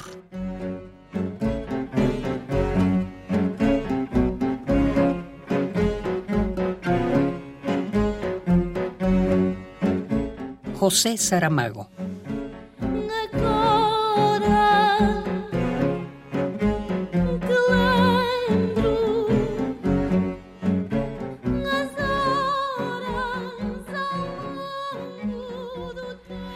Bien, pues muchas gracias a Margarita Castillo que nos, nos recuerda estos 100 años de Saramago. Y eh, pues muchas gracias Margarita como siempre. Y recordar pues esta historia o estos libros más bien porque pues hoy se destaca en los distintos medios de comunicación en sus secciones de cultura y como esta de sección del país de cultura que dice Saramago más vivo que nunca en su centenario la y habla de esta ópera Blimunda que cierra en Lisboa las celebraciones por el nacimiento del Nobel portugués que ha inspirado múltiples múltiples obras a otros creadores y pues justamente hace gala de esto porque dice que antes incluso de recibir el Nobel de Literatura en 1998, José Saramago ya tenía su ópera. Después de leer la novela Memorial del Convento, el compositor italiano Azio Corgi le pidió permiso para convertirla en un libreto lírico que acabarían firmando ambos. Y pues bueno, otro de los de las experiencias o de lo que se recuerda de tantos de, de este libro en particular de José Saramago, pero bueno, todos sus demás libros, por supuesto, con mucho éxito por estas historias que nos contó este escritor portugués que recibió el Premio Nobel de Literatura de la Academia Sueca y pues toda esta capacidad en su momento dijo de volver comprensible una realidad huidiza con parábolas sostenidas por la imaginación, la compasión y la ironía. Bueno, pues ah, quizás ustedes ya hayan leído algún libro, algunos o muchos de los libros de José Saramago, entre ellos también otro que se destaca muy famoso, Ensayo sobre la ceguera, por supuesto, el, em, el Evangelio según Jesucristo, Ensayo sobre la lucidez, eh, también entre otros Memorial del Convento, este que les mencionaba también, eh, las intermitencias, también esta obra de 2005, El hombre duplicado, La caverna, por supuesto, entre otros.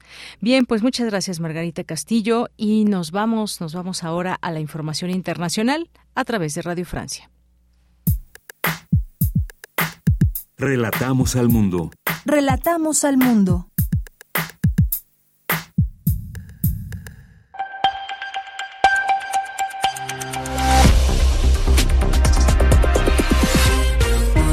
Bienvenidos a este flash informativo de Radio Francia Internacional. Vanessa Lotron lo hace en los controles. Hoy es miércoles 16 de noviembre y vamos ya con las noticias. Andreina Flores. But let me be clear. This is not Ukraine's fault.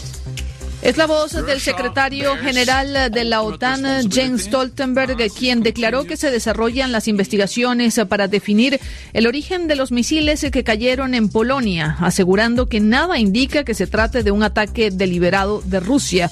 Por su parte, el presidente polaco, Andrzej Duda, declaró que es altamente probable que el misil viniera del sistema de defensa aérea de Ucrania. Por su parte, el presidente del gobierno español, Pedro Sánchez, declaró en la cumbre del G20 en Indonesia que los acontecimientos de la noche de ayer son una clara evidencia de la falta de voluntad de Putin de poner fin a la guerra en Ucrania. Sánchez también destacó las líneas más importantes del comunicado de la cumbre sobre el tema. Condena de los bombardeos de Rusia sobre ciudades, sobre infraestructuras estratégicas de Ucrania un comunicado también de expresión de apoyo y solidaridad a Polonia mientras se investigan los hechos que han provocado la muerte de dos ciudadanos polacos esta misma madrugada y finalmente un comunicado de apoyo y solidaridad con Ucrania y con el pueblo ucraniano frente a la guerra de agresión que están padeciendo desde el pasado mes de febrero. El presidente electo de Brasil, Lula da Silva, ya hizo su primera intervención en la Conferencia de Naciones Unidas sobre el Cambio Climático, la COP27 en Egipto, reiterando la necesidad de proteger la Amazonía y proponiendo que la COP del año 2025 se realice en Brasil. En contraste con el presidente Bolsonaro, ausente en el evento, se espera que Lula cambie la política pública de Brasil con respecto al medio ambiente. Y desde Florida se lanzó el cohete SLS de la NASA que va rumbo a la Luna en la primera misión no tripulada del programa Artemis que se propone sobrevolar la Luna sin aterrizar en su superficie y confirmar si el vehículo es seguro para llevar a una futura tripulación en la que se incluiría, por cierto, a la primera mujer en una misión a la Luna. Nueva York abre el nuevo museo de Broadway para contar la historia de los grandes musicales como Cabaret, Hair, Cats, El fantasma de la ópera o El Rey León. Situado a unos pasos de Times Square, el Museo de Broadway acaba de abrir sus puertas para exponer afiches de los musicales, zapatos, sombreros, trajes originales e incluso la reconstrucción de una cafetería de un antiguo teatro. Con esto ponemos punto final a este flash informativo de Radio Francia Internacional.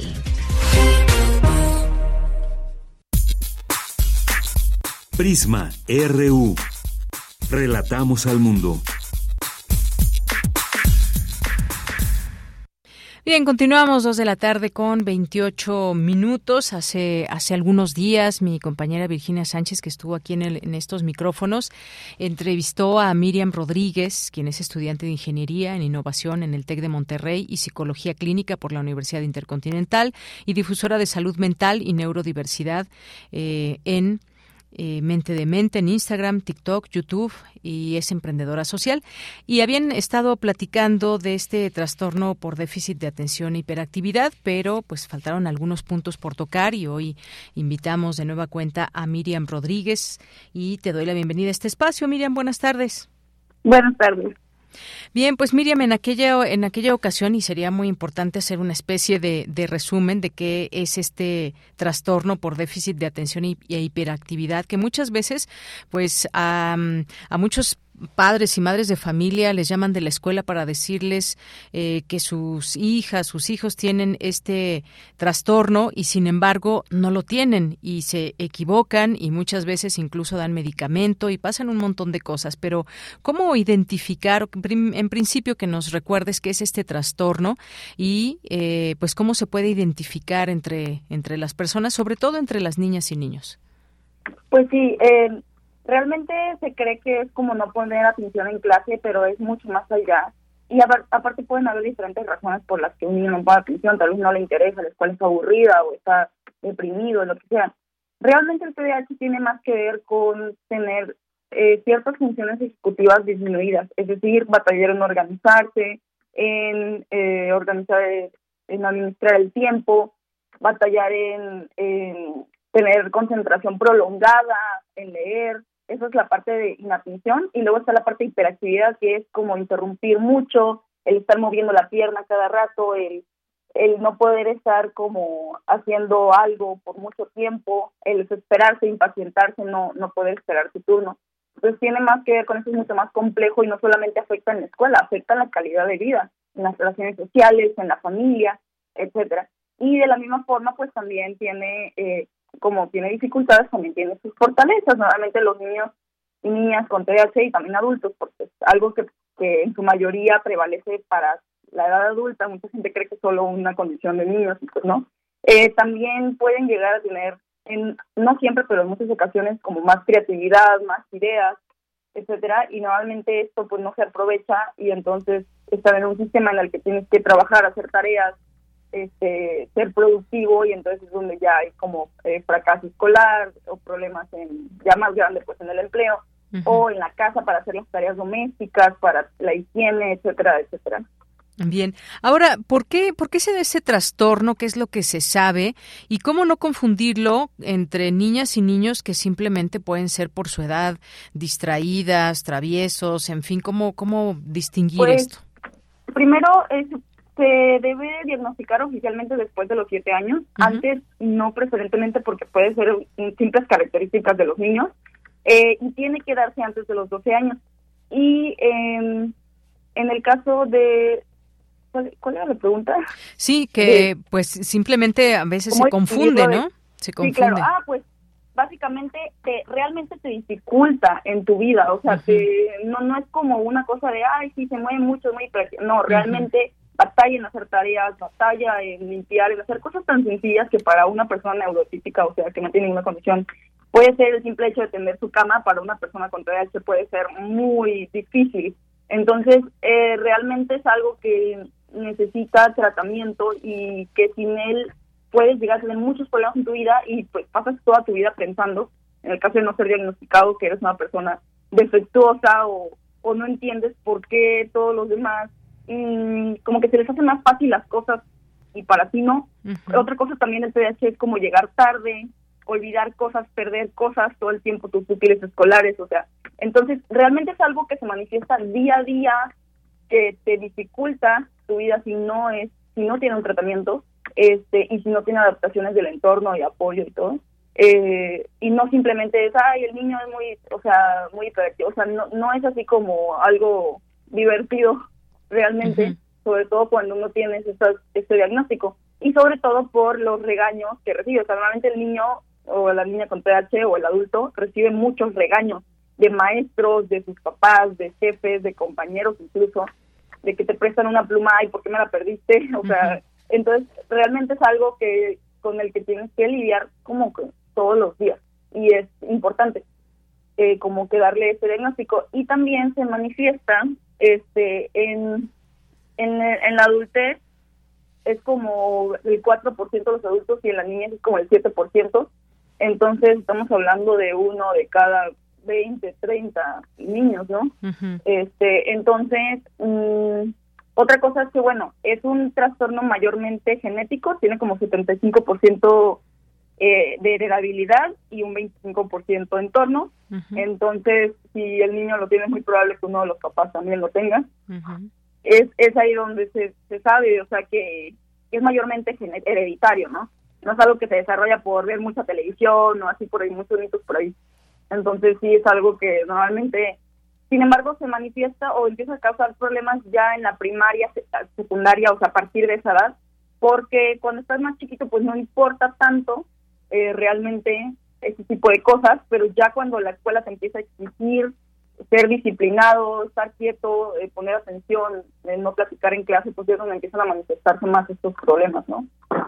Eh, Nos dices que después de los siete años y hasta antes de los 12 normalmente es cuando se identifica y se hace un diagnóstico de, de este déficit de atención. Sí, en mucha el gente caso, hasta la adultez, claramente mucha Sí. gente pasa toda su vida sin saberlo y hasta los 30, 40, 50 años, o sea, pasa, es muy común eso también. Eso es lo que te iba a preguntar, porque muchas veces como si no se acude eh, a un especialista, pues se va a cargar, digamos, con toda Claro. esta situación en la, en la adultez. Y también puede suceder que aparezcan estos síntomas que quizás no, no se identifica o no había estos síntomas desde niños y se pueda presentar este trastorno en, en adultos. No, necesariamente tiene No. que ser los síntomas desde antes de los 12 años. Si es algo que tú estabas como, digamos, sin batallar ni nada, pero en la adultez empiezas a tener estas dificultades, es probable que sea por otra condición por la cual hay que hacer un diagnóstico diferencial. Es probable que también se manifiesten cosas así por estar en un trastorno depresivo, en un trastorno de ansiedad, estrés postraumático. La diferencia con el TDAH es que primero tiene que manifestarse, como dije, antes de los 12 años necesariamente, y segundo que es algo que es constante. O sea, si tú puedes sentirte bien emocionalmente y estás súper feliz y aún así siguen manifestando estos estos rasgos de ser este, distraído, que te olvidan las cosas, poca retención, etcétera. Entonces no, no está tan relacionado con tu estado de ánimo o tu bienestar, es algo como constante. Y bien, ya nos decías que es genético. ¿Y qué hacer una vez que, eh, pues, ya entre la mamá, el papá o la maestra, el maestro de la escuela, identifican un caso así? ¿Qué es lo primero que se tiene que hacer y cómo, pues, llevar eh, un tratamiento? Claro, pues primero, como dije, tiene que hacerse un diagnóstico diferencial de que el niño no esté pasando por alguna otra clase de condición como estrés postraumático, que también eh, afecta en la concentración, o como un trastorno depresivo de ansiedad. Y una vez que se identifica que ya es un trastorno de e hiperactividad, hay que identificar el subtipo, es decir, si es predominantemente inatento, hiperactivo o combinado. Y luego se lleva un tratamiento multimodal. En la mayoría de los casos se requiere este tratamiento. Depende mucho del nivel del TDAH, por así decirlo. Hay niveles más altos o más severos donde es necesaria la medicación y hay otros como más leve, moderado, donde tal vez no va a ser necesaria. En el caso de que sí sea necesario, la medicación para el TDAH realmente es muy segura, no es adictiva ni nada por el estilo. Hay dos tipos de medicamento.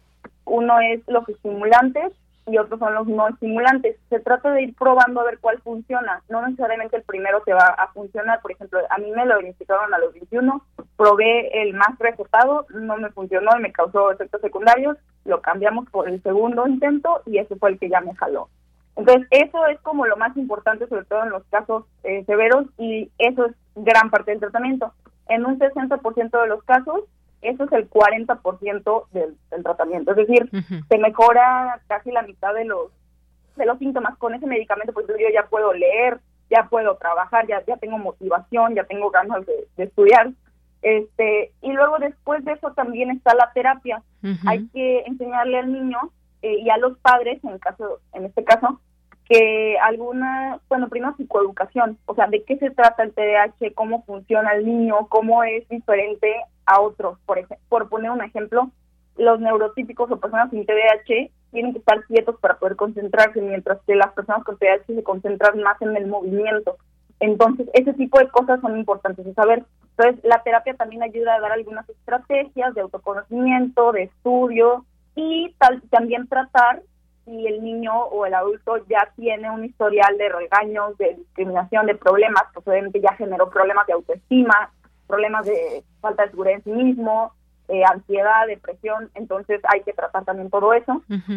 Y este y bueno, después de la terapia está muy importante la alimentación y el ejercicio.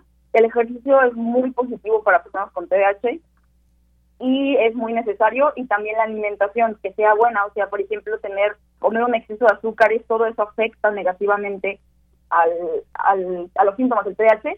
Y finalmente están las adaptaciones del entorno, que es una parte muy importante que muchas veces no toman en cuenta. El tratamiento no es suficiente. Como en la mayoría de las condiciones de salud mental y neurodiversidad, es importante que se otorguen estas adaptaciones.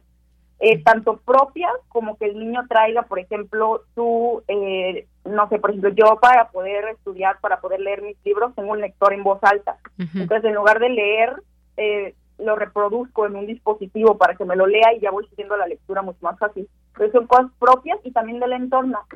¿Qué cosas son importantes del entorno? Eh, otorgarle al niño, por ejemplo, que el maestro le ponga más atención a ese niño, o sea, a la hora de, darle seguimiento con las tareas, partirle sus proyectos en pequeñas tareas, porque si tú le pones a un TDAH un super proyecto de un mes, se va a perder, entonces lo tienes que partir en pequeños pedazos. Instrucciones súper claras y por orden de prioridad porque al niño le va a costar, a la persona con TDAH le cuesta poner prioridad, orden de prioridad a las tareas, eh, fechas límites flexibles en algunos casos que el niño empieza a, llenarse de cosas o lo que sea, este muy importante que si el niño empieza a tener ansiedad o así, pues justificarle las faltas, o sea, no ser demasiado exigentes. Sí. Eh, motivación y retroalimentación positiva súper importante porque las personas con TDAH pueden llegar a sentirse muy heridas por los regaños o por las críticas o la retronegativa, entonces siempre primero empezar con lo positivo. O sea, te salió muy bien esta parte de tu tarea, pero eh, puedes mejorar en estas otras. Pero siempre empezar con lo positivo y finalmente dejarles usar Fidget Toys en clase, que es estos juguetes eh, como pelotitas que se presionan y cositas con las cuales jugar, eso ayuda muchísimo a poder poner atención, porque eso ayuda a este movimiento. Y es como una forma de hacer spinning, así se le dice como a cosas repetitivas que uno hace para concentrarse. Este, entonces, es muy importante que si tú ves al, al niño que te hace usar un juguetito en clase, no se lo quites y no le digas, no te distraigas, es al contrario, lo, lo usa y lo necesita para poder concentrarse, diferencia de sus compañeros. Muy bien, pues sí, como dices, una terapia, padres, madres, también yo creo que incluso maestros para que se den cuenta de que muchas veces no es porque estén distraídos con un juguete de estos que está siendo parte de su terapia. Pues Miriam Rodríguez, muchísimas gracias por haber estado aquí en Prisma RU, platicarnos de este, de este tema. Rápidamente nada más dinos tus redes sociales para poder seguirte. Sí, bueno, en Instagram estoy en mente de mente, es el que más uso, es mente.d de dedo, punto mente, es un cerebrito, y en Instagram también estoy igual, digo, en perdón, en TikTok también estoy igual, mente de mente, ahí subo un chorro de psicoeducación de este tema de TDAH, autismo, bipolaridad y otros, este, y también estoy en YouTube, igual me buscan así como mente de mente, tengo poquitos videos, pero ya voy a empezar a subir más. Muy bien. Y también estoy en Facebook. Muchas gracias. Claro que sí, pues muchas gracias Miriam Rodríguez por haber estado aquí en Prisma RU. Muchísimas gracias. Hasta luego, muy buenas tardes. Pues ahí está este eh, trastorno por déficit de atención e hiperactividad, esto que nos habían pedido también. Muchas gracias a Miriam Rodríguez. Continuamos y nos vamos ahora con, con Dulce, eh, con Ciencia Real, con Dulce García.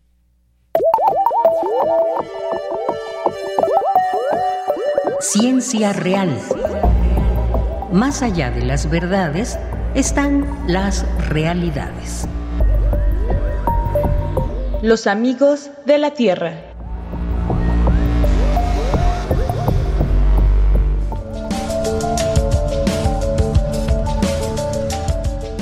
Existe esta memoria estelar, donde arden los rostros del universo, donde caer es girar en torno a incontables soles, e incontables mundos surgen de mí estallan de mí. Este caer del centro de la estrella es un temblor de nacer que vibra, todo es polvo, gas y confusión en mí, arañar los confines del universo, dormir en un latido del mundo. Yo tengo los restos de esa noche y todos esos soles aullando en mí.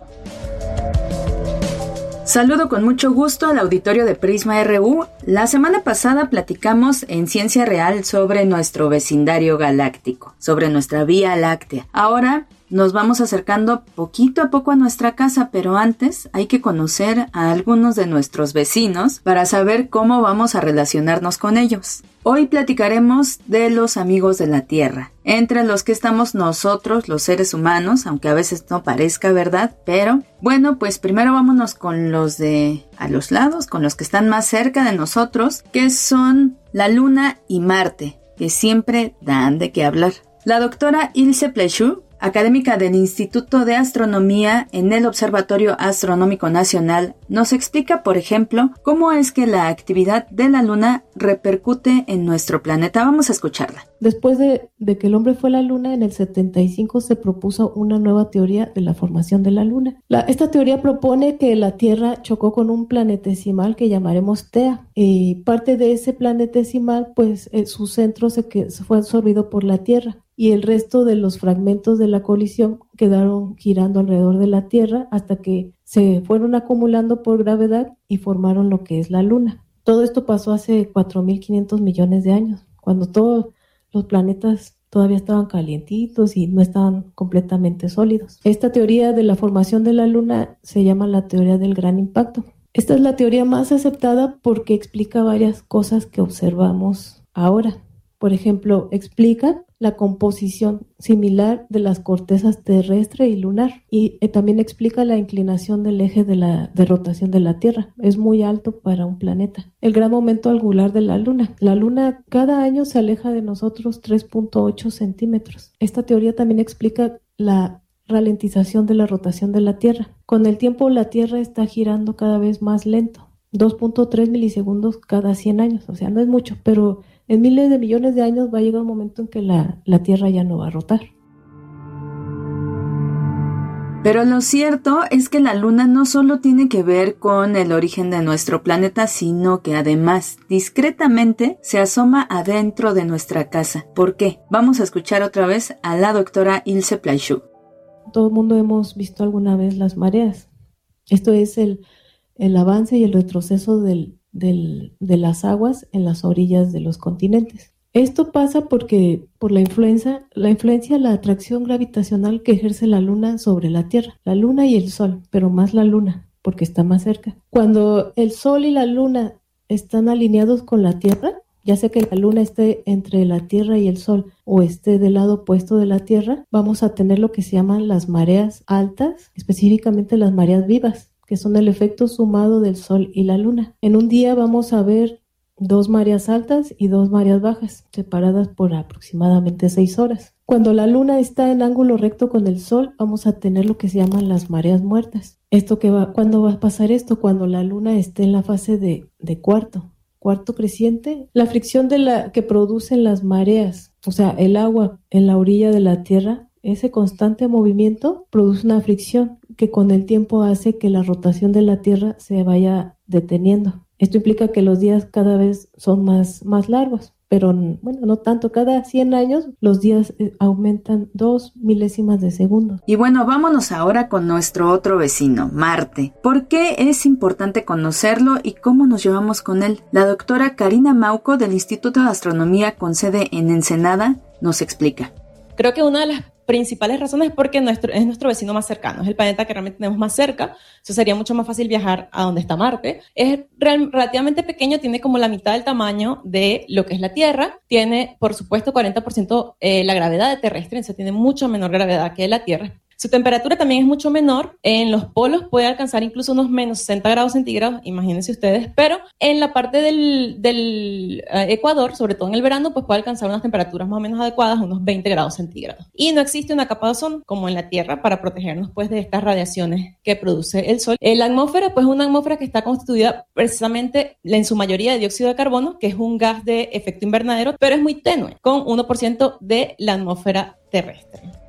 Y aquí es donde nosotros nos hemos asomado a la casa de Marte para ver cómo es en comparación con la nuestra. ¿Buscamos una así o nos quedamos con la que tenemos? Escuchemos nuevamente a la académica es el único planeta al que hemos enviado realmente eh, eh, estos vehículos, estos rovers, para realmente explorar el paisaje alienígena. Y por eso Marte, pues siempre ha sido de gran interés para la humanidad, para ah, saber estudiar cómo era Marte, ver su pasado y ver si en algún punto, pues también podemos ir y colonizarlo. ¿Por qué se ha visto tan mediáticamente explotado este tema últimamente? ¿no? Bueno, yo creo que una de las principales razones también es porque salió este personaje, Elon Musk, y dice que es el camino para que la humanidad sea multiplanetaria, ¿no? Y él dice que tiene una misión tripulada, que va a mandar una misión tripulada con personas adentro en Marte para el 2029, ¿no? Y él lo pone así con estos términos, ¿no? Él dice, bueno, hace un poco de frío, pero podemos calentar. Entonces, bueno, vamos a realmente ver si esto realmente es tan sencillo como él lo pinta. Primero, el planeta tiene que estar a una distancia adecuada a la estrella, ¿no? Que es lo que llamamos como la zona habitable. Además, la estrella que, a la que está orbitando este planeta tiene que ser una estrella bastante estable. En nuestro caso, afortunadamente, el Sol es una estrella bastante, bastante estable, no se comporta de manera eh, rebelde, ¿no? Como otras estrellas que tienen muchos vientos y muchas emisiones de radiación que puede ser pues muy perjudicial para la vida. Además debe girar sobre su propio eje y también alrededor de la estrella, ¿no? Debe tener los días y los años. Y esto más que todo es por la parte de las estaciones del año. Y bueno, en ese sentido, quienes más convivimos con la Tierra, no lo debemos de olvidar, somos los seres humanos. Así es que, antes de pensar en cambiarnos de casa, pues aprendamos a cuidar un poquito la que afortunadamente tenemos. La siguiente semana seguiremos platicando sobre el espacio que habitamos. Por lo pronto yo me despido, agradezco mucho su atención, los dejo con una frasecita. Muy buenas tardes. El estudio del universo es un viaje para autodescubrirnos. Carl Sagan.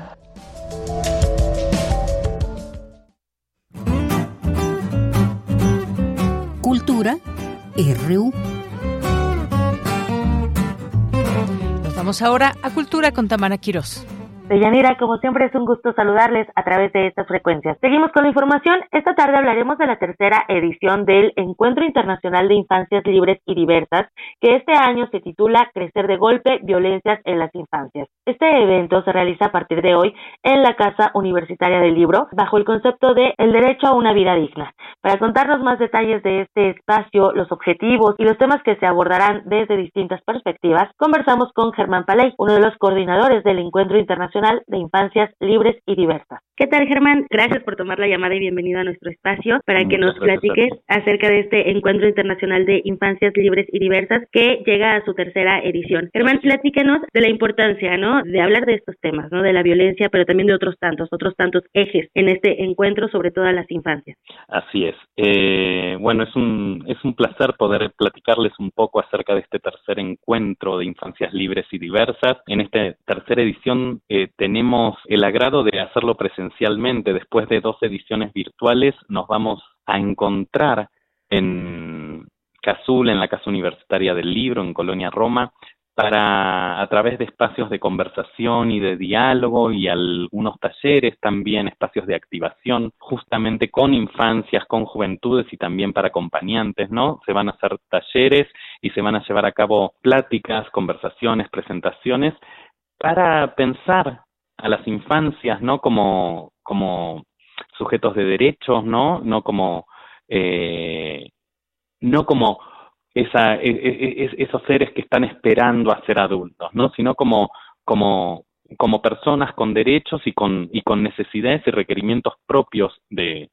del momento que están transitando, ¿no? Y es un encuentro que, que se detona principalmente a partir de las preguntas que tienen que ver, o sea, el tema principal es la violencia. Entonces, ¿de qué hablamos cuando hablamos de violencia? ¿A qué tipos de violencias están expuestas las infancias? ¿no? Eh, ¿Cuál es el papel de nosotros como sociedad en la reproducción de esas violencias? ¿no? O sea, cómo, cómo el mundo adulto opera, atraviesa y muchas veces anula a las infancias, ¿no? Eh, no tomando su voz, su opinión, su mirada, eh, su visión de mundo, ¿no? Y, y, el tema también, dado que es un encuentro que combina múltiples perspectivas desde el arte, desde la palabra, desde la literatura, pero también desde la perspectiva de derechos, ¿no? Entonces, creo que la pregunta que mueve este encuentro es cómo podemos garantizar los derechos de las infancias en el día a día. Claro. Oye, ¿cuáles son los territorios de diálogo, no? Para cambiar estas perspectivas, para dar otras miradas a la sociedad desde las infancias hasta las familias, ¿no? Porque todos estamos involucrados de una u otra forma. Así es. Bueno, en sí, los temas que atraviesan estos territorios de diálogos son temas de racismo y exclusión en comunidades afros e indígenas en nuestras juventudes. Vamos a reflexionar también en torno a las infancias en contextos de violencia en Latinoamérica, entonces vamos a, convocar bases, eh, voces de Argentina, de Colombia. Em, vamos a hablar también de violencia digital, ¿no? De redes sociales y la exposición de las infancias eh, a ellas, o también vamos a pensar el tema del racismo y la blanquitud como violencia en las infancias y juventudes y cómo eh, se reproducen esas violencias a través de medios de comunicación y en la vida cotidiana, ¿no? Puedo compartirte justamente un punteo, si bien son muchas las mesas de diálogo, eh, por ejemplo, contarte que el miércoles 16 a las 13.20, uno de los territorios de diálogo se llama Nuestra opinión cuenta y justamente va a tratar el tema de la violencia y la criminalización de los activismos de las juventudes afrodescendientes indígenas y de la diversidad sexogenérica, ¿no? Y en ese espacio va a estar moderado por Frines Salguero del Instituto de Liderazgo Simón de Beauvoir y va a estar conversando con con jóvenes, con voces jóvenes para ver sus puntos de vista y, qué sienten y qué piensan, ¿no? Por supuesto, qué importante, qué importante este encuentro, sobre todo en este aspecto, ¿no? De, no dar por hecho o, no, no decidir por las infancias, sino darles esta voz y darles este espacio de reflexión. Sí, justamente creo que podríamos decir que una de las mayores violencias y quizás la, la que más se invisibiliza porque está naturalizada es el adultocentrismo, es de qué manera el mundo de los adultos opera, oprime, invisibiliza y muchas veces desestima las voces, las opiniones, eh, las miradas, ¿no? Entonces, es, de algún modo creo que este encuentro es un, intento de, de mover, de hacer girar el mundo a favor de las infancias y juventudes, de las adolescencias y sobre todo de empezar a poner sobre la mesa la reflexión de qué manera podemos empezar a, generar pequeños cambios, eh, compartir herramientas, ¿no? Sensibilizarnos, ¿no? Eh, para, para justamente poner a mover el mundo a favor de las infancias, juventudes y adolescencias. Eso, sin duda. Germán, pues nada, te agradezco mucho que hayas tomado la llamada y sobre todo, pues esta, esta otra explicación más extensa de este encuentro para que el auditorio se una del 16 al 19 de noviembre en la Casa Universitaria del Libro. Incluidas está también la, la Cátedra Extraordinaria José Emilio Pacheco, la Dirección de Literatura. Ajá. Sí, es un, es un esfuerzo principalmente este, este encuentro se viene desarrollando por el impulso de la, de la Cátedra Extraordinaria de Fomento a la Lectura José Emilio Pacheco y del colectivo de Niñeces Presentes al cual pertenezco y otras cátedras que colaboran, que suman esfuerzos, porque justamente la idea de, del tema de las infancias y la violencia es no presentarlo desde ese absolutismo, desde esa cuestión cerrada, sino ir abriendo a las múltiples formas de concebir eh, los, las facetas y los matices de este tema que, es tan complejo, ¿no? Entonces, justamente desde esa multiplicidad de voces y miradas, construir una interseccionalidad para poder pensar las infancias en clave eh, eh, atravesadas por el racismo, por la violencia digital por la violencia doméstica, ¿no? Que, que, que es tan necesario. Y a modo de, de quizás de cierre, quizás eh, me interesaría poder compartirles que el, el día sábado 19 vamos a contar con una conferencia magistral eh, de Gabriela Mancilla, que es una activista argentina por los derechos de las infancias trans y travestis, ¿no? Ella es madre de, de Luana, la primera niña eh, trans en el mundo que logró obtener un, un documento de identidad de acuerdo a su identidad sin pasar por esa tortura de, de estudios médicos y, y, y, judiciales, sino que se le fue la primera niña en que logró eh, un documento reconociendo su identidad. Excelente. Es con el libro, ¿verdad? Yo nena, yo princesa. Así es, así es. Ella es autora del libro y de, de, y que ahora es una película, Yo nena, yo princesa, así que va a ser un un honor contar con Gabriela y, y, y justamente invitarles porque escucharla es, es muy inspirador, así que, que, que poder eh, contar con la presencia de Gabriela es muy importante y, y por eso estamos muy emocionados en, en, en poder invitar a, a, a, las personas a que, a que la escuchen y que la y, que puedan dialogar con ese en vivo. Que pues la gente se una y todo suma, ¿no? Y que todos vayamos en este mismo canal reflexionando a través de todas estas eh, diferentes pensamientos. Germán, de verdad muchísimas gracias. Muchísimas gracias a ti y bueno, espero que nos encontremos en el encuentro. Por supuesto que sí, aprovechando que ya podemos estar físicamente en los lugares, ¿no? Lo celebramos. Es. Muchísimas gracias. Abrazo grande. Germán Paley es uno de los coordinadores del Encuentro Internacional Infancias Libres y Diversas. Para más información pueden seguir las redes sociodigitales de Cultura UNAM, la Dirección de Literatura, también la Cátedra Extraordinaria José Emilio Pacheco y por supuesto de la Casa Universitaria del Libro. Con esto llegamos al final de esta sección. Deyanira, regreso contigo a la cabina. Hasta mañana. Hasta mañana. Muchas gracias, Tamara. Y gracias a usted por acompañarnos a lo largo de estas dos horas aquí en Prisma RU. Ya que si nos vamos, le adelanto, mañana estaremos platicando sobre la economía rusa que entra en recesión con una caída trimestral de 4% de su Producto Interno Bruto. ¿Qué está pasando allá en este conflicto entre Rusia y Ucrania? Y luego también esto que sucedió allá en Polonia, este misil que fuera lanzado desde Rusia hasta allá, la reacción de la OTAN y todo al análisis Así que, pues lo esperamos mañana, mañana jueves en punto de la una de la tarde con más información. Gracias a Marco Lubián, a Denis Licea, aquí en la producción, a eh, Andrés Ramírez, Andrew Friedman, aquí en los controles técnicos.